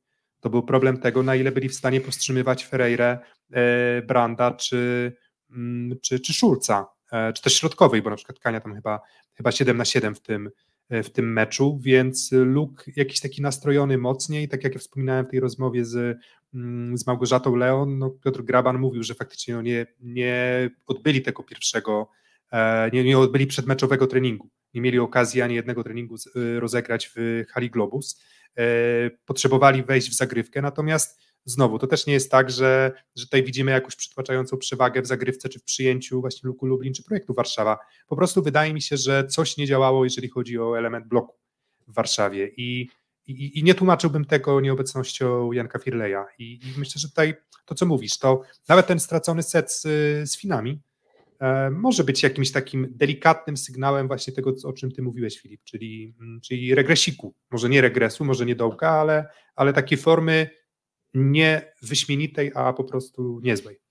No właśnie tak wrzuciłem trochę na tapet ten temat nieobecności Jana Firleja, aczkolwiek uważam, że no można iść po linii najmniejszego oporu, że na pewno brak Janka jakoś się przyczynił do tego, jak grała Warszawa, ale uważam, że Maciej Stępień grał bez zastrzeżeń, krótko mówiąc, i to nie akurat w poziomie ataku, czy w poziomie rozegrania tkwił kłopot projektu i nie tym aspektem oni przegrali. Myślę, że główna kwestia to jest właśnie ta defensywa, o której ty już wspomniałeś, a po części to może wynikać z tego, że jakiegoś lekkiego urazu, oby lekkiego, nabawił się Kevin Tilly, musiał opuścić boisko i po raz kolejny z ławki wszedł Igor Grobelny i jak mnie pamięć nie mieli, było jego kolejne spotkanie nie do końca udane lub wręcz można powiedzieć nieudane. Mm, ostatnia, mm, ostatni mecz, ten taki nieudany, to był mecz chyba za Seko Resowią Rzeszów, w, której, w którym to Resowia zagrywką e, bardzo, bardzo grobelnego podmęczyła. Tak, no i nawet... faktycznie, tylko mówię, tylko że jakby finalnie to ciężko jest mieć zastrzeżenia duże do tego, jak, jak projekt jako cała drużyna funkcjonował, e, funkcjonował w tym meczu w, w ataku właśnie, więc e, bardziej widziałbym tutaj problem mm, środkowych akurat w tym konkretnym meczu gdzie Marcin Komenda, MVP zresztą tego meczu, mm, no był w stanie e, zamieszać. Ja jestem ciekaw przed takim meczem z Toruniem, jeżeli sobie pomyślimy nawet o elemencie analizy statystycznej, no to tych materiałów wcale tak dużo może nie być, jeżeli chodzi o analizę rywala z Torunia. I takie mecze lubią być trudne, chociażby z tego powodu, że nie do końca jesteś w stanie zinterpretować wszystkie kierunki ataku i wszystkie rozwiązania na takim niskim szczeblu, e, szczeblu ligowym, więc tutaj być może jest jakiś tam margines właśnie, który mówi, że ok, to może ten set dla Torunia faktycznie padnie łupem. No też kwestia może małogabarytowej hali będzie tu jakaś, jakaś jakoś grała na niekorzyść właśnie warszawskiej drużyny, więc y, no, kto wie, czy tu jakiejś sensacji jak MKS Będzin w 2009 roku nie zobaczymy. No ja mimo wszystko uważam, że projekt do półfinału awansuje, ale taki jeden set myślę, że nie byłby, e, że nie jest nierealny. W zeszłym sezonie któryś pierwszy ligowiec chyba z Hełma się dość mocno postawił, której z drużyny z Plus Ligi, więc skoro teraz anioły tego, ten Hełm e, jako wicelidera pierwszej ligi ograły, no to kto wie, może i właśnie będą w stanie nawiązać swoją grą do ekipy z Warszawy. Jest to trochę mimo wszystko wróżenie z fusów, ale gdzieś jakieś puzzle po trochę mi się układają, że tu jeden set możemy dla Torunia zobaczyć. Tak. Um, na potwierdzenie Twoich słów, w zeszłym roku Jastrzębski Węgiel wygrał 3 do 0 z Arką Heł, natomiast jeden set do 22, jeden set do 24, jeden set do 23. Więc finalnie mecz był, e, mecz był e, bardzo wyrównany i, i, i, myślę, że tego życzymy, życzymy Toruniowi, natomiast myślę, że tak bardzo na chłodno e, oceniając to, to projekt Warszawa musi awansować. To nie jest tak, że mogą awansować, że nie wiem, że, że ta sytuacja, no wygrana Torunia byłaby absolutną sensacją, natomiast mówię, jakimś tam punktem wyjścia dla Torunia na pewno byłby, e, byłby mm, chociaż wygrany set. Um, kolejna para e, ćwierćfinału Pucharu Polski, jutro o godzinie 20.30 Asseko Resowia kontra Bogdanka Luk Lublin. No to akurat tak się złożyło, że na ekranie mamy już grafikę dotyczącą e, Luku Lublin, I jeżeli spojrzymy na ten mecz, no to on myślę, że mówi sam za siebie. Mm, Bogdanka lub Lublin wydaje się być w dobrej dyspozycji. Um, I gdyby domknęli mecz z Treflem Gdańsk, to już w ogóle nie mielibyśmy żadnej wątpliwości. Natomiast ten poprzedni mecz z Treflem Gdańsk prowadzili już 2 do 0, ale 2 mm, do 3 finalnie e, Lublin e, przegrał i ten mecz się zupełnie odwrócił. To nie był pierwszy mecz w tym sezonie, w którym Luk Lublin wypuścił taką dość znaczącą przewagę, natomiast czysto sportowo, no ciężko jest mieć do czego się doczepić w Lublinie, bo Botti chyba wyciska z tej drużyny naprawdę maksimum. Ty chyba, Piotrek, wyliczyłeś na swoim Twitterze, że bodajże sześć spotkań za Lublinem takich, gdzie mieli wygrane już dwa sety, a mimo tego spotkania na swoją korzyść nie dowieźli i w efekcie te mecze przegrywali. Pamiętam nawet, że na podpromiu Lublin prowadził już 2 do 0 i przegrał ten mecz po tiebreaku. Mm, w tym meczu z Gdańskiem przegranym po tiebreaku chyba 7 asów na Sewicza, to było to spotkanie, prawda Piotrek? E, tak, dokładnie, to był, tak, tak, tak, zgadza się. Mm, więc jak ktoś idzie na takiej dyspozycji, że jest w stanie zrobić 7 asów, no to, to ciężko o gardę na taką siekierę w cudzysłowie można powiedzieć, ale powiedziałeś, że Botti wyciska maksa, Mm, znaczy, generalnie mi się podoba bardzo to, co prezentuje Lublin. E, miałem na początku sezonu zastrzeżenia co do pozycji atakującego, ale na bardzo dobry poziom wszedł Damian Schulz, który zaczynał trochę jakby w roli rezerwowego, bo na początku stawiano na Marinowskiego, a teraz na rzeczywiście dobry poziom wszedł Schulz, który ma tych spotkań więcej dobrych niż takich niedobrych, bo też bywały już takie mecze, gdzie tam 5-6 bloków Damian dostawał, ale generalnie to jest y, różnica na plus względem tej dyspozycji Marinowskiego. Dobrze się wkomponował e, Tobias Brandt, trochę stabilizacji na pewno brakuje u Alexa Ferreiry, bo on zwłaszcza po ciężkim sezonie trochę się odgruzował, ale też bywa, że na krótkie dystanse meczu lub czasem na cały mecz po prostu znika ze swoją dobrą dyspozycją, no ale jeżeli mu się w cudzysłowie wylosuje ten dobry występ, no to jest na pewno bardzo groźny zawodnik, choćby też z pola serwisowego. E, generalnie drużyna bardzo groźna w ofensywie, a gdyby chcieć poszukać jakiegoś mankamentu, powiedzmy, to mi trochę tam brakuje takiego dużego argumentu na środku siatki, bo względnie niewiele dają środkowi w tej drużynie, mam takie wrażenie, trochę, trochę więcej niż w Nysie, tak jak tu też widzimy na ekranie jest porównanie w tym meczu Nysy z Resowią, ale, ale mimo wszystko to jest jeszcze pozycja, której pewnie bym mm, chciał wzmocnienia w Lublinie, zwłaszcza w polu serwisowym, bo ani Jan Nowakowski, ani Marcin Kania nie dają takiej permanentnej jakości. Też dość często są oni zmieniani przez Bottiego na, na zagrywce, więc y, o ile cała reszta, nawet Marcin Komenda ma super tą zagrywkę hybrydową, no to właśnie te dwa ustawienia ze środkowymi raczej nie są tymi punktodajnymi. Mm, tak, te, te, te zmiany akurat z Krysiakiem w meczu z projektem Warszawa, one tak bardzo dobrze nie działały, bo on tam często właśnie wchodzi za, e, za Marcina Kanie. Ja też mam też wejściem Malinowskiego na przykład dość często a tak, tak, tak, oczywiście. I tam finalnie potem wychodzi na to, że tam w statystykach Kania tam zagrywa to, nie wiem, tam 2,5 raza na set, czy tam poniżej 3, e, czyli, czyli że praktycznie no, nie bez powodu tych breakpointów tak naprawdę przy tej zagrywce nie ma, natomiast to trzeba też uczciwie przyznać, że, e, że, że, że Kania ma bardzo dobre ostatnie, ostatnie miesiąc, dwa miesiące w zasadzie w każdym elemencie i myślę, że, że w ataku jest to chyba najmocniej widoczne. No ten mecz z projektem też. Tak, ale dość niewiele dość... piłek dostaje też mi się Tak, wydaje. tak, oczywiście. Nie taki, to... to nie jest taki gracz, że dostanie po 15 piłek na mecz, powiedzmy.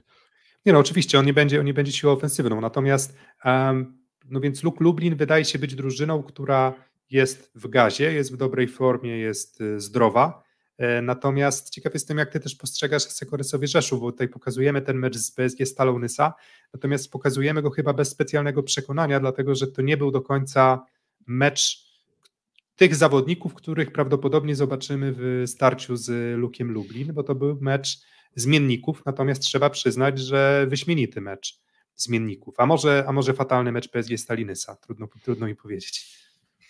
Co najmniej bardzo dobry mecz zmienników Asekoresowi, ale też y, duży w tym udział, czy też pomoc PSG Stalinysa, która bardzo słabo zaprezentowała się na podpromiu, dość szybko po zmianę zaczął sięgać Daniel Pliński, tam sporo przetasowań w składzie, kolejny nieudany mecz przeciwko ekipie stopu tabeli El Grauiego, bardzo szybko zmieniony z, został Michał Gierżot, też kombinacje na środku siatki, dość szybko zmianę dostał i wypróbowany został Maciej Muzaj, zmiana rozgrywającego, więc szukał Daniel Pliński gdzie się dało, ale to na nic, bo dość wyraźnie poza tym przestojem w trzecim secie Resowia ten mecz dowiozła na swoją korzyść. I to, że zagrali zmiennicy, ja podejrzewałem, że to będzie cięższy mecz dla Seko a koniec końców są trzy punkty i też w cudzysłowie majstersztyk Medejego, no bo tak, mamy mecz w czwartek w Zawierciu jako rewanż w Pucharze CEF ze złotym setem, dalej dwa dni później mecz z Nysą i po sobocie we wtorek jest mecz Pucharu Polski. No i na logikę wypadałoby właśnie idealnie, że podstawowy skład dostaje odpoczynek na to, żeby grać o duży cel w postaci awansu do Pucharu Polski. Wyszło rewelacyjnie, bo i podstawowy skład odpoczął i też w dość przekonującym stylu zmiennicy zdobyli trzy punkty z PSG Stalunesa, więc y, wyszło na jakby na korzyść, że rację ma trener Gianpaolo Medei. Um, widzimy, że MVP Fabian Drzyzga, więc y, no i nie wiem, czy to wiecie, z tymi nagrodami dla rozgrywającego bywa, bywa bardzo różnie. Czasem są wtedy, gdy w sumie cała drużyna funkcjonuje dobrze. Um, I tak chyba właśnie było w, w tym, tym przypadku. Natomiast trzeba przyznać, że Fabian Drzyska i cała Rysowia B, jeżeli można tak to określić, zagrała, zagrała ten mecz naprawdę bardzo, e, bardzo dobry. Pokazała, że ta głębia składu, pomimo kontuzji czy Zatorskiego, czy pomimo kontuzji, nie wiem, Kochanowskiego, ta głębia składu, czy też chyba jakichś tam problemów zdrowotnych Luatiego, to ta głębia, głębia składu jest, jest cały czas um, cały czas y, duża.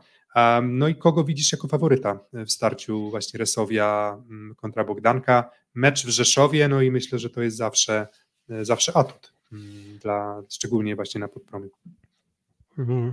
Rosowia cały czas chyba jeszcze nie jest zespołem do końca stabilnym i ja sam mam czasem problem z oceną, która twarz Rysowy jest tak naprawdę prawdziwa, no bo ograne zawiercie na podpromu w pierwszym meczu Pucharu CEF, gdzie Resowia wygrała pierwszą partię, mając gdzieś tam chyba nawet mniej niż 30% w ataku. Pewnie wygrana druga partia i dość wyrównany mecz e, w trzecim secie tamtego meczu z Zawierciem, mimo że Zawierciu generalnie ten mecz totalnie nie wyszedł. E, Resowia miała oprócz tego, że grali dobrą siatkówkę, to też mieli na pewno trochę szczęścia. Taka jest moja opinia o tym spotkaniu, że generalnie jeśli jakaś akcja była na styku, to w tym dniu było wiadomo, że tę akcję wygra Aseko Rysowia.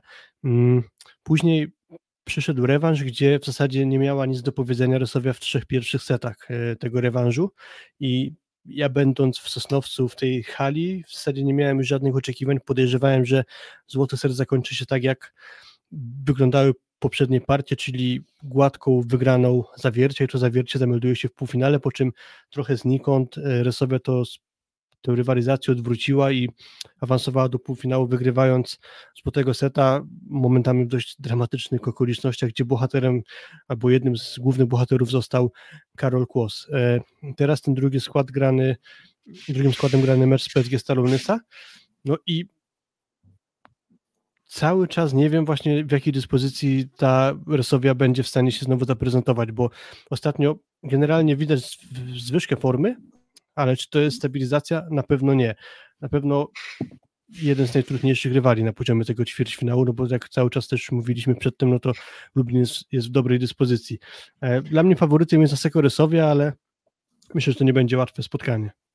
No i warto też, myślę, przypomnieć e, historię poprzedniego meczu, już rozegranego w tym sezonie na Podpromiu, w którym Luk Lublin e, no, może sobie pluć w brodę, że jak mówiliśmy o tej analizie tych prowadzeń e, z, z meczów 2-0 czy 2-1 i też meczów przegranych, no to myślę, że Luk Lublin może sobie wtedy pluć, brodę, pluć w brodę, że nie zamknęli tego meczu i nie zdobyli trzech, trzech punktów z Podpromia.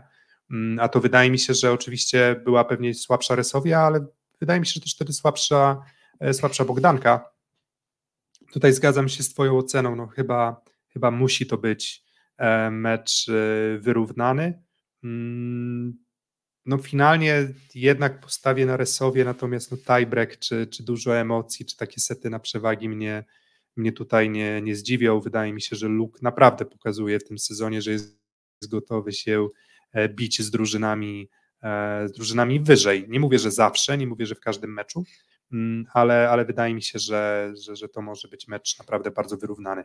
Mm, trzecia Dość para. Mocno...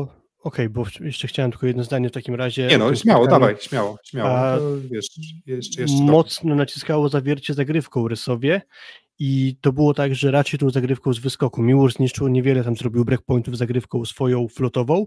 Kleveno z tą swoją zagrywką trochę zmienną, trochę hybrydą, trochę flotem, też czasem zagrywką z, wyskoku. Bodajże w meczu tym rewanżowym w Pucharze Cew nie zrobił żadnego breakpointu właśnie w tym ustawieniu, gdy Trevor serwował. Tu jest trochę analogicznie jak w Zawierciu, jest dwóch flotowców w Lublinie, plus Marcin Komenda z tą bardzo dobrą hybrydową zagrywką, a później wszyscy pozostali gracze to jest mocna zagrywka z wyskoku. Rysowie, zwłaszcza w składzie z Michałem Poterą, który ten mecz z zawierciem rewanżowy na pewno nie zaliczy do udanych w mojej ocenie, mm, no to pewnie będzie właśnie wrażliwość na przyjęciu Rysowi, co może Lublin wykorzystać, bo naprawdę z, za linii 9 metra oni są groźni z zagrywką z wyskoku, więc to pewnie na pewno, na pewno będzie jakaś szansa Lublina właśnie e, w tym elemencie. Mm, no tak, no zakładam, też... że Pawła Zatorskiego jeszcze nie będzie w szóstce, tak podejrzewam. Tak, no czasem jest tak, że, że, że mówimy o mm, jakichś tam mismatchach pomiędzy drużynami, czy też, nie wiem, atutach jednej drużyny, które mogą nie leżeć pozostałej. No i tutaj faktycznie jest tak, że, że, że ta zagrywka atakująca w Luku Lublin jest y, dobra i no i myślę, że może być, może być jakimś tam utrudnieniem dla Rysowi, ale, ale, ale finalnie no jednak mój typ idzie na Aseko Rysowie Rzeszów i to będzie ćwierćfinał Pucharu Polski o 20.30 jutro na antenie Pulsatu Sport, e, a w środę mamy dwa pozostałe ćwierćfinały, Jastrzębski Węgiel kontra e, Trepl Gdańsk. Mm, no i o ile z Bogdanką lub Lublin mam takie przeświadczenie, że ta forma faktycznie idzie w górę, albo że jest na niezłym poziomie, że oni tu i teraz są w niezłym miejscu, żeby walczyć z Resowią, tak w przypadku Trefla Gdańsk mam poczucie, że nie jest to najlepszy 2024 rok w wykonaniu Trefla. Nie mówię, że to jest bardzo zły rok, ale mimo wszystko mam wrażenie, że to nie jest drużyna, która działała tak płynnie, tak dobrze, jak, jak w sezonie, jak jeszcze w 2023 roku w tej części e, Plus Ligi mm, do grudnia powiedzmy. Myślę, że najlepiej o trochę pogorszeniu formy drużyny Juricicia świadczy to, ile on ostatnio zmian musi dokonywać, bo doszło trochę zmian w wyjściowym składzie, ale też dużo jest rotacji z biegiem spotkań, bo już mniej więcej na stałe do krajobrazu gdańskiej drużyny wszedł Nasewicz za, za Sasaka, który był w naszej ocenie najlepszym atakującym pierwszej rundy, a teraz już od kilku spotkań regularnie wychodzi na Sewicz, który robi bardzo dobre wrażenie i chociażby w jednym meczu potrafił strzelić 7 asów, e, czyli w tym meczu z Lubinem, o którym już mówiliśmy. Do tego mm, przez jakiś czas nieobecny był Kojka, co musiało spowodować pewne przetasowania w formacji, formacji przyjęcia, gdzie Martinez grał jako libero, no ale Kojka już wrócił, a dalej wyjściowa, taka ugruntowana para przyjmujących w Gdańsku no, nie ma miejsca, bo wyszedł Orczyk z Martinezem i dość szybko wczoraj chociażby musiał trener Juricic z ławki sięgnąć po Mikołaja Sawickiego, który no, na pewno dał dobrą zmianę, no ale też idąc dalej, E, za Dorosińskiego, który miał bardzo dobre recenzje, wskoczył do składu Lukas Kampa. E, za, mm, e... ale, ale, ale wskoczył z uwagi na uraz akurat Kamila. Nie więc... właśnie, ale to na pewno może trochę zachwiać powiedzmy stabilizacji tak, tak, w drużynie Gdańska. I kolejna sprawa, wczoraj nawet zaczął mecz Patryk Niemiec i za niego wszedł Karol Urbanowicz, który swoją drogą asem zakończył ten mecz. Znaczy przepraszam, seta chyba czwartego, 27-25 było dla Trefla i tam Urbanowicz Aczybaniteja upolował swoją zagrywką. E, więc tych zmian w składzie jest sporo, a raczej z tego Trefl na początku sezonu no, nie słynął, bo po prostu grali bardzo dobrą siatkówkę. Teraz rys trochę tam się pojawia.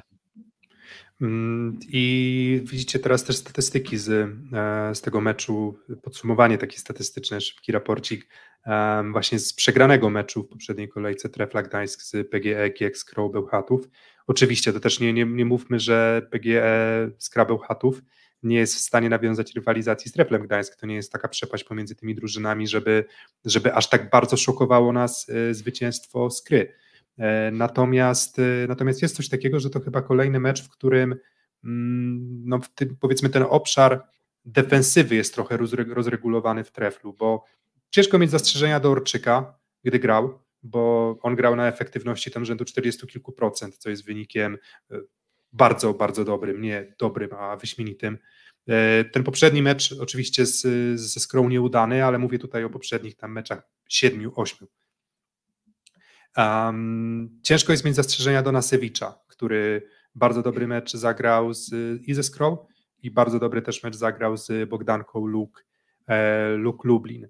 Um, więc ciężko mieć zastrzeżenia do Sawickiego, więc wydaje się, że jeżeli chodzi o to, jak ta maszynka działa na skrzydłach, czy, czy, czy, czy w ogóle w, w kontekście całego tak naprawdę ułożonego ataku, to, to myślę, że ciężko jest się do czegoś doczepić. Natomiast wydaje mi się, że właśnie gdzieś może ta kontuzja kojki, e, może te rotacje środkowych powodują, że w tym momencie jest to drużyna no jednak dużo bardziej podatna na, e, na, na, na grę e, rywala w ataku i, widzimy to też tutaj, no jednak Skrabel Hatów 43% efektywności, no to, mm, no to znowu jest to wynik jest to wynik bardzo, mm, bardzo dobry.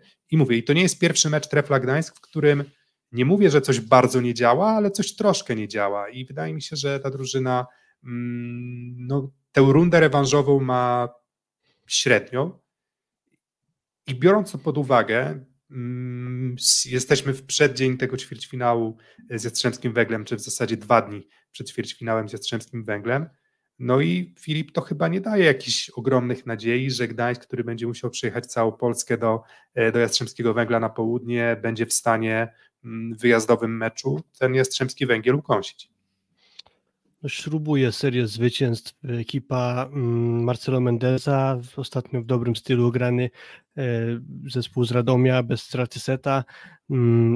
Cały czas rotuje Marcelo Mendes na pozycji przyjmującego, bo od czasu do czasu widać stara się przełamywać może Marko Sydlaczkę, ale nawet na poziomie Radomia Chorwat dobrego spotkania nie zagrał i został wprowadzony z ławki Rafał Szymura, a co do pozostałych elementów, to na razie to działa bardzo dobrze. Wrócił już Bentoniutti do składu za debiutującego niedawno w Jastrzębskim Węglu mm, Jarosława Maciączyka, e, kolejny już MVP dla Norberta Hubera, który ostatnio dołożył jeszcze do repertuaru atak z obrotu o 180 stopni po wystawie od Bena Toniutiego na środek, e, więc Norbert potrafi nadal jeszcze zaskakiwać.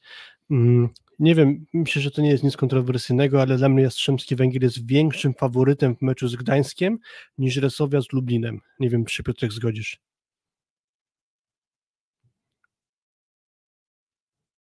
Nie wiem, czy mnie słyszysz, czy.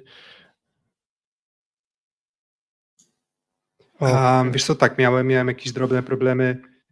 Słyszysz mnie? Z, tak, teraz myślę, cię słyszę. Wszystko, Jeśli potrzebujesz, to powtórzę pytanie do ciebie. Chyba, że słyszałeś. Tak, poproszę. To w takim razie e, nie wiem, czy nie, będzie nie czymś kontrowersyjnym, ale według mnie Jastrzębski Węgiel jest większym faworytem tego meczu z Treflem niż Resowia z Lublinem. Mm, nie, to myślę, że to, to, to, nie jest to nie jest to żadna, żadną kontrowersją. Mm, nawet biorąc pod uwagę, nie wiem, te problemy, te problemy Sedlaczka i to, że no, on jest chyba nie wiem, no jednym z większych chyba rozczarowań ligi, może nie jest rozczarowaniem, zależy e, kto na to spogląda i zależy, zależy kto jakie miał oczekiwania. Ja bardzo dużych e, nie miałem, ale, ale nawet pomimo tych niewielkich oczekiwań wydaje mi się, że sedlaczek mnie, mnie dość mocno rozczarowuje, ale to nie jest tak, że ten sedlaczek jest najbardziej istotnym elementem e, całego, całego Jastrzębia. No myślę, że też mm, warto wspomnieć o samym mm, Aliakseju Nasiewiczu, Nasiewiczu, Nasewiczu, w zależności od tego, jaką, jaką tutaj odmianę, czy, czy, czy powiedzmy przełożenie tego z języka białoruski na polski mm, będziemy próbować e, wykorzystywać. Dlaczego o tym mówię? Bo mm, trudno jest mi sobie wyobrazić lepszy sprawdzian dla młodego atakującego, jak próba walki z, z tymi ustawieniami, z Fornalem, Szymurą, Huberem na bloku, i o ile ciężko jest się doczepić do wielu momentów gry właśnie na Siewicza, tak w poprzednim meczu z Lukiem Lublin, no jednak 7 bloków punktowych na nim, e, przepraszam, nie z, nie z Lukiem, ze Skrow, e, 7 bloków punktowych Skra jednak na nim, na nim zarobiła, więc samo to, samo to daje mi jakąś tam wątpliwość dotyczącą a, tego, czy on będzie w stanie w ogóle podołać e, takiemu wyzwaniu, jakim będzie mecz z Jastrzębskim Węglem, natomiast jeśli podoła, to będzie kolejny przykład tego, że ten talent jest naprawdę ogromny, bo z przyjemnością ogląda się e, młodego, no już polskiego atakującego na boisku. No, bez dwóch zdań, na pewno wielki talent. Cały czas mam takie wątpliwości, że czy to jeszcze nie jest za krótki dystans. W sensie było wielu takich młodych graczy, którzy z impetem weszli na poziom plus ligowy, po czym po jakimś czasie słuch y, o nich zaginął, więc jeszcze byłbym ostrożny, ale na pewno nadzieje duże. Widać ogromny potencjał motoryczny, jak się nazywa Hama w łapie, też widać, jak to Michał Gogol czasami nazywa, e, więc no z, z przyjemnością takich graczy się obserwuje, ale jeszcze bym go nowym polskim Bartoszem Kurkiem nie okrzykiwał. E, trochę czasu jeszcze. E, tak, no to kilka dobrych zmian e, Dulskiego w poprzednim sezonie już tak prowadziło do takich, powiedziałbym, trochę zbyt hura optymistycznych e, narracji, jak ten sezon pokazał. Um, no, nie był to łatwy początek już Dulskiego, teraz już wydaje mi się, że naprawdę ciągnie za uszy, e, za uszy Częstochowe w Plus Lidze. Natomiast jeżeli chodzi o samego Nasewicza, to to tak jak mówisz, spokojnie, natomiast no ja już jestem fanem, jakby ta łatwość zdobywania punktów jest naprawdę imponująca. No mówimy jednak o zawodniku, który, który tam drugi sezon gra w seniorach. Ja wielu takich atakujących, którzy właśnie taki luz by mieli, mm, nie, nie kojarzę, więc, y, więc trzymamy kciuki za dalszy rozwój, natomiast spokojnie, kropka, ok jak to e, Ćwiąkała wymienił, to słynną, słynne zdania z Zbigniewem Bońkiem w kontekście Krzysztofa Piątka zdaje się, e, jeżeli dobrze, jeżeli dobrze pamiętam. Mm, więc Jastrzębski Węgiel 3 do 0 z Radomiem i tutaj myślę, że nie będziemy się za bardzo rozwodzić. E, łatwe zwycięstwo może poza tym pierwszym setem, w którym Radom odrobinkę postraszył Jastrzębski Węgiel. Jastrzębie Puchar Polski, a potem już powolutku może się szykować do do ćwierćfinału Ligi Mistrzów, o którym porozmawiamy pewnie w naszym e, przyszłym odcinku. No i czwarta para ćwierćfinału Pucharu Polski, żebyśmy mm, zadośćuczynili też i temu. E, CM Soleus, klub sportowy Rudziniec, również drugoligowiec, e, podejmie z powiatu gliwickiego, jeżeli dobrze pamiętam, podejmie Aluron CMC Warteł Zawiercie, czyli można powiedzieć takie prawie że derby województwa śląskiego będziemy mieli i no i tutaj moglibyśmy się też rozwodzić bardzo mocno, wskazywać na to, że Aluron CMC, podobnie jak projekt, nie wydaje się być w takiej super top formie, bo pokazał to mecz z Lwowem, który przegrali 3 do 2 wczoraj.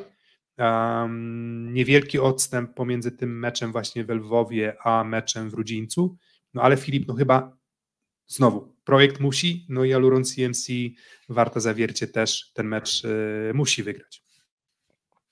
E, musi dokładnie, zwłaszcza, że może analizując składy, sytuację obu klubów, czyli z Rudzińca i z Torunia, wydaje się, że Toruń jest klubem mimo wszystko trochę mocniejszym, czy zbudowanym z trochę bardziej doświadczonych graczy, bo prześledziłem sobie kadrę zespołu, który trenuje Marcin Ogonowski, czyli były chociażby asystent Andrzeja Kowala za Sekoresowi, ale też i w przeszłości pierwszy trener pierwszoligowej Bydgoszczy Teraz właśnie Marcin Ogonowski pracuje w Rudzińcu. Też przed tym mówiłeś o tym, że jakieś derby, no to gdyby ktoś się zastanawiał, Rudziniec leży między Kędzierzynem Koźlem a Gliwicami, bo sobie to specjalnie też sprawdzałem, e, gdzie ta miejscowość jest położona na mapie Polski. No ale wracając do konkretnie składu, mamy na rozegraniu chociażby Bartosza Drajkowskiego, który o Plus Ligę się otarł w Radomiu, bo był drugim rozgrywającym e, Radomian. Kojarzę Mikołaja Sarneckiego, który kiedyś był w Wieluniu na pewno. Mateusz Piotrowski przez jeden sezon albo dwa był w Będzinie, ale nie jako podstawowy zawodnik. Był, jest Kamil Długosz na przyjęciu, który też miał swoją przeszłość plusligową, ale na tym tak naprawdę tyle i wszystko to są gracze, którzy nie stanowili o sile tych zespołów, może poza Mikołajem Serneckim, który chyba trochę spotkań w wyjściowym składzie Wielunia zdążył mm, rozegrać, tak, więc tak, generalnie tak. Więc no, Kamil Długoś też od czasu do czasu powiedzmy, że pojawiał się na boisku na poziomie plus ligi, ale generalnie myślę, że nie jest to skład, który budziłby jakiś strach z całym szacunkiem u graczy zawiercia, pomimo tego, że oni też mają trochę cięższy ostatnio okres, bo rozbili w trzech setach Asekorysowie w Pucharze CEF, ale musieli połknąć gorycz porażki, bo w złotym secie Rysowia tamte rywalizację odwróciła. Teraz zawiercie przegrało z Lwowem po tiebreaku, więc y, ostatnio chyba najlepszy pas zawiercie nie ma, w dość zmiennej formie można powiedzieć jest Karol Butryn, chyba gdzieś formy nie do końca może odnaleźć Bartosz Kwolek, więc tych kłopotów tam trochę jest, chyba też Bartek Kwolek doznał jakiejś lekkiej kontuzji dłoni bodajże we wczorajszym meczu, bo gdzieś tam w jednej sytuacji widziałem, że dość mocno opatrywany, schładzana była jego dłoń, więc też nie wiemy, czy on będzie w stanie wystąpić, ale tu akurat w razie czego Patryk Łaba daje dobre zmiany, ale tak koniec końców Zawiercie ostatnio nie jest takim monolitem, który by pewnie swoje spotkania wygrywał, ale mimo wszystko to jest jednak rywal dużo niższej klasy, więc z całym szacunkiem, ale Zawiercie musi awansować. Mm, tak, i nawet te liczby tutaj, które widzimy, czyli, czyli bardzo skuteczny Lwów i, i wiele też bloków, to też ta statystyka powiedziałbym rzadka, 18 do 3, jeżeli no, chodzi o bloki Fantastyczny mecz Musa Egeja na środku siatki, jestem zdziwiony, że akurat no, nie w jego ręce powędrowała statuetka MVP, ale też dobry mecz zagrał Ilya Kowalow, więc mógł komisarz mieć inne zdanie. Dla mnie francuski środkowy rodem z Dakaru e, był MVP tego meczu, znakomity występ na pewno, warty podkreślenia. 22 e, punkty mm, Musa e, Geja, czyli, czyli, czyli naprawdę bardzo, bardzo dobry wynik. Śmieliśmy się tam trochę w naszej, na naszej konwersacji szóstosetowej, że no niewiele zabrakło, żeby żeby właśnie środkowy Lwowa mm, zabrał Mateuszowi Bieńkowi ten jego rekord e, tegoroczny, jeżeli chodzi o liczbę punktów środkowego zdobytych w jednym meczu.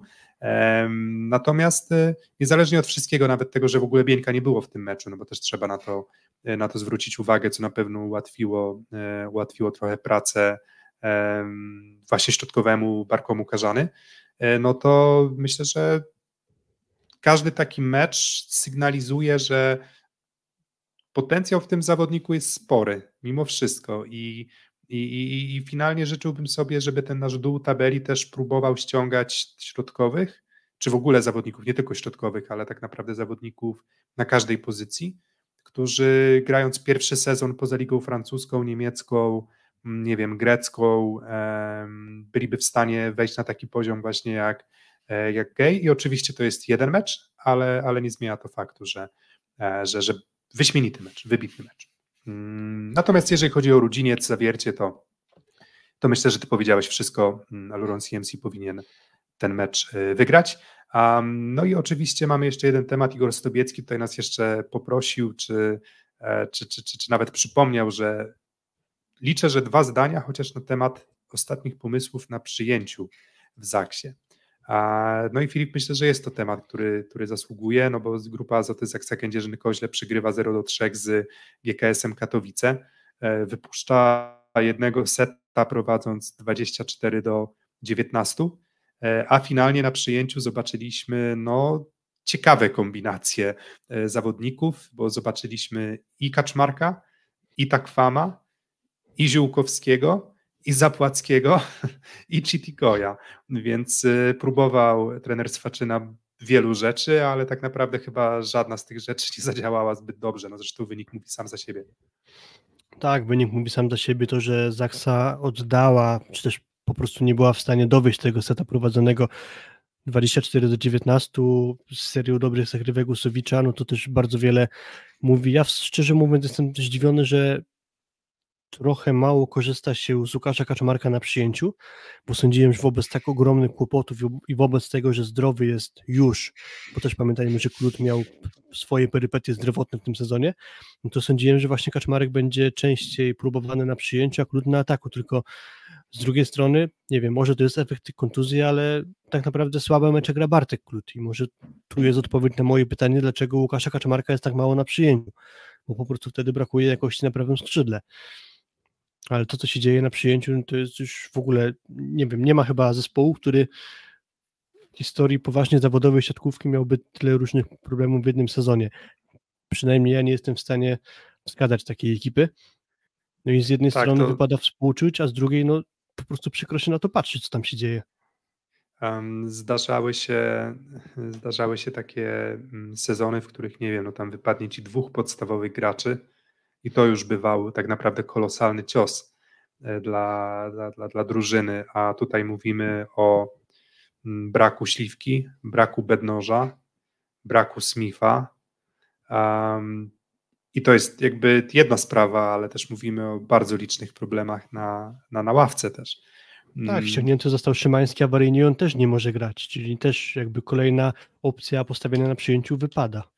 Mm, no i też Filip, oczywiście trzeba wspomnieć o, o meczu z Halkbankiem Ankara, tak, którym mm, znowu na widelcu pierwszego seta miała Zaksa. I, i, I tak jak zawsze wspominaliśmy o tej takiej mentalności kędzierzyńskiej, że oni gdzieś tam te 101% rywala, że, że, że gdzieś psychika w końcówkach bardzo mocna, natomiast okazuje się, że z tą psychiką, no to ta psychika jest chyba tak mocna, jak mocno jesteś sportowo i, i Zaksa po prostu ten, tego pierwszego seta z Hulkbankiem i cały mecz też wypuściła. E, nie dlatego, że nie wiem, nie mają psychiki do grania końcówek, tylko że w tych końcówkach po prostu zabrakło nieco umiejętności. Mm, jak ty widzisz w ogóle ten mecz z, z Hulkbankiem? Bo to był taki kolejny mecz, w którym ciężko się patrzyło na, na Zaksę, bo, bo ta drużyna jest naprawdę w nie wiem, w strzępach. No można powiedzieć, że trochę z bólem się to wszystko ogląda, chyba tak bym to określił.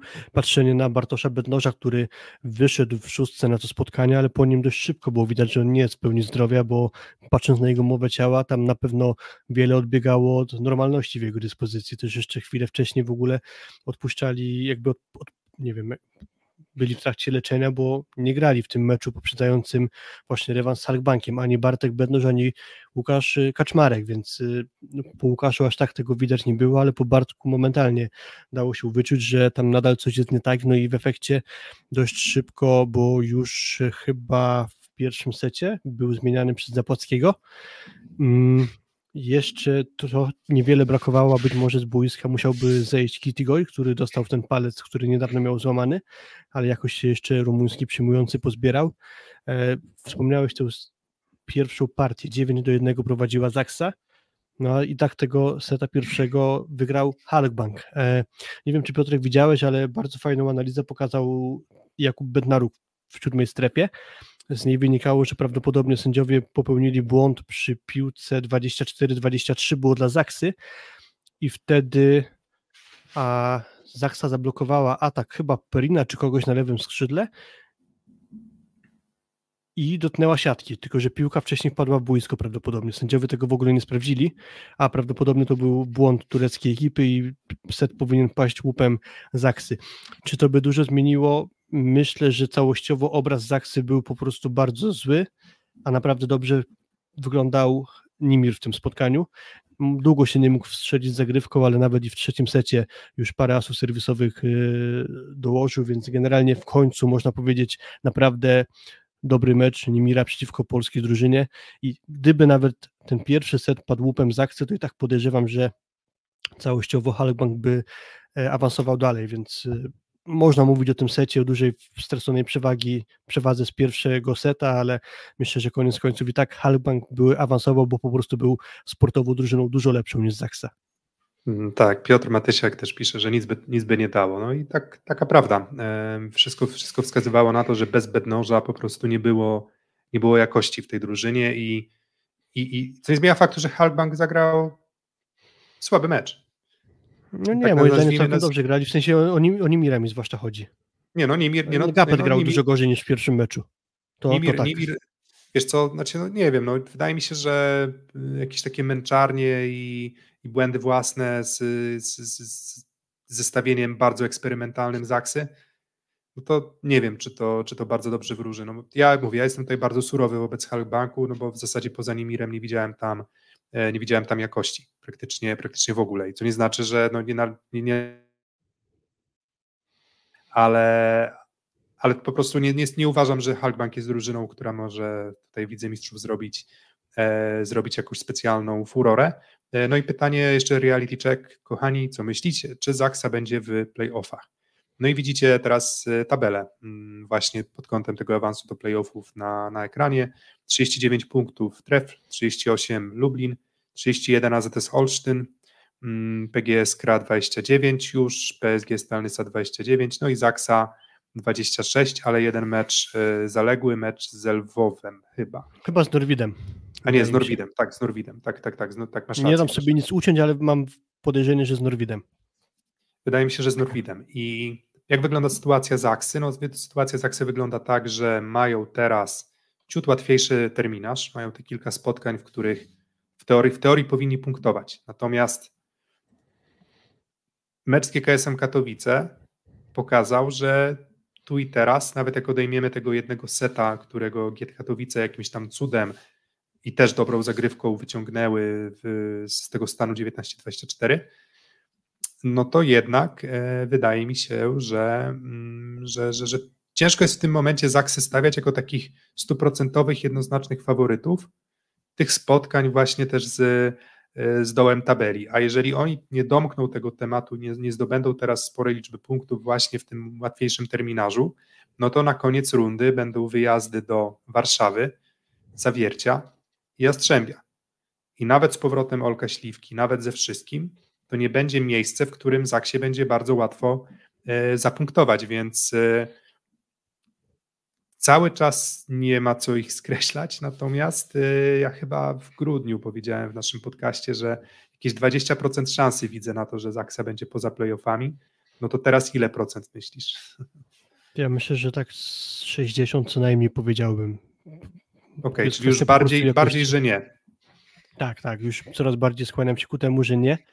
E, Jak mówisz, bardzo trudna końcówka rundy zasadniczej, gdzie Zaksa raczej nie będzie faworytem, nawet jeżeli by się wszyscy zdrowotnie e, poskładali, nawet z powrotem Olka Śliwki, nawet z y, powrotem do zdrowia Bartka Bednoża, też nie wiemy co z Davidem Smithem znowu, który ostatnie spotkanie przesiedział na, nie nawet nie na ławce, tylko za bandami e, reklamowymi, więc y, nawet w pełni zdrowia Zaksa będzie miała ciężko punktowanie pod koniec rundy, a w takim momencie, jakim oni są teraz, czyli w totalnym rozbiciu, niech na przykład posłuży mecz z Katowice, gdzie na pewno GKS swoją dyspozycją pewnie no, nie robi wielkiego wrażenia, nie powinien robić na tle normalnej Zaksy, a GKS wygrał to spotkanie 3 do 0, odwracając seta z 24-19, więc to może być trochę taka zapowiedź tych męczarni z teoretycznie słabszymi zespołami, więc y, no, bardzo czarne chmury są w kontekście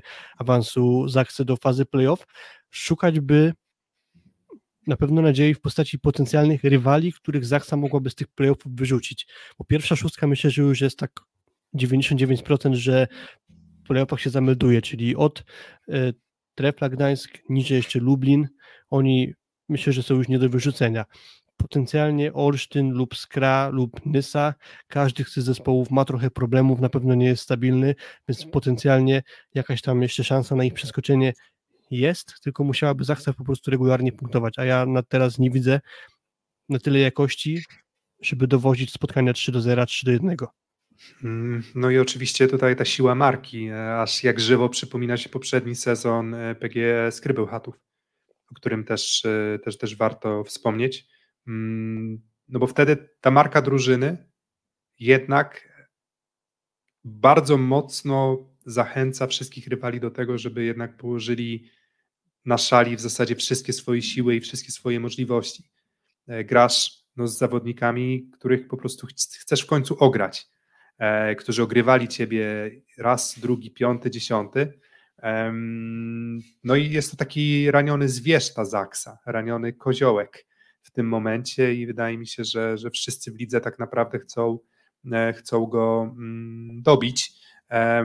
Natomiast no, pytanie, czy się wyliże też z tych wszystkich ran e, Zaksa, bo w tym momencie teoretyzujemy też troszeczkę pod kątem mm, tego, że no nie wiemy, co z Bartoszem Bednożem, te problemy gdzieś z plecami e, przewlekłe pojawiają się, znikają, mm, nie wiemy, co ze środkowymi, nie wiemy, co, co, co z Davidem Smithem, e, natomiast tu i teraz oceniając, to po prostu w tej drużynie to dziesiąte miejsce wydaje się być adekwatnym moim zdaniem określeniem poziomu tej drużyny, czyli oni powinni wygrywać z drużynami słabszymi od siebie, ale niekoniecznie muszą. I tak jak e, straty punktów gdzieś tam z dołem tabeli przytrafiały się w zasadzie i AZS-owi, Iskrze i Nysie, taki widzimy, że, że to może być e, jakaś tam, mogły być, to być jakieś realia e, Zaksy w tym momencie.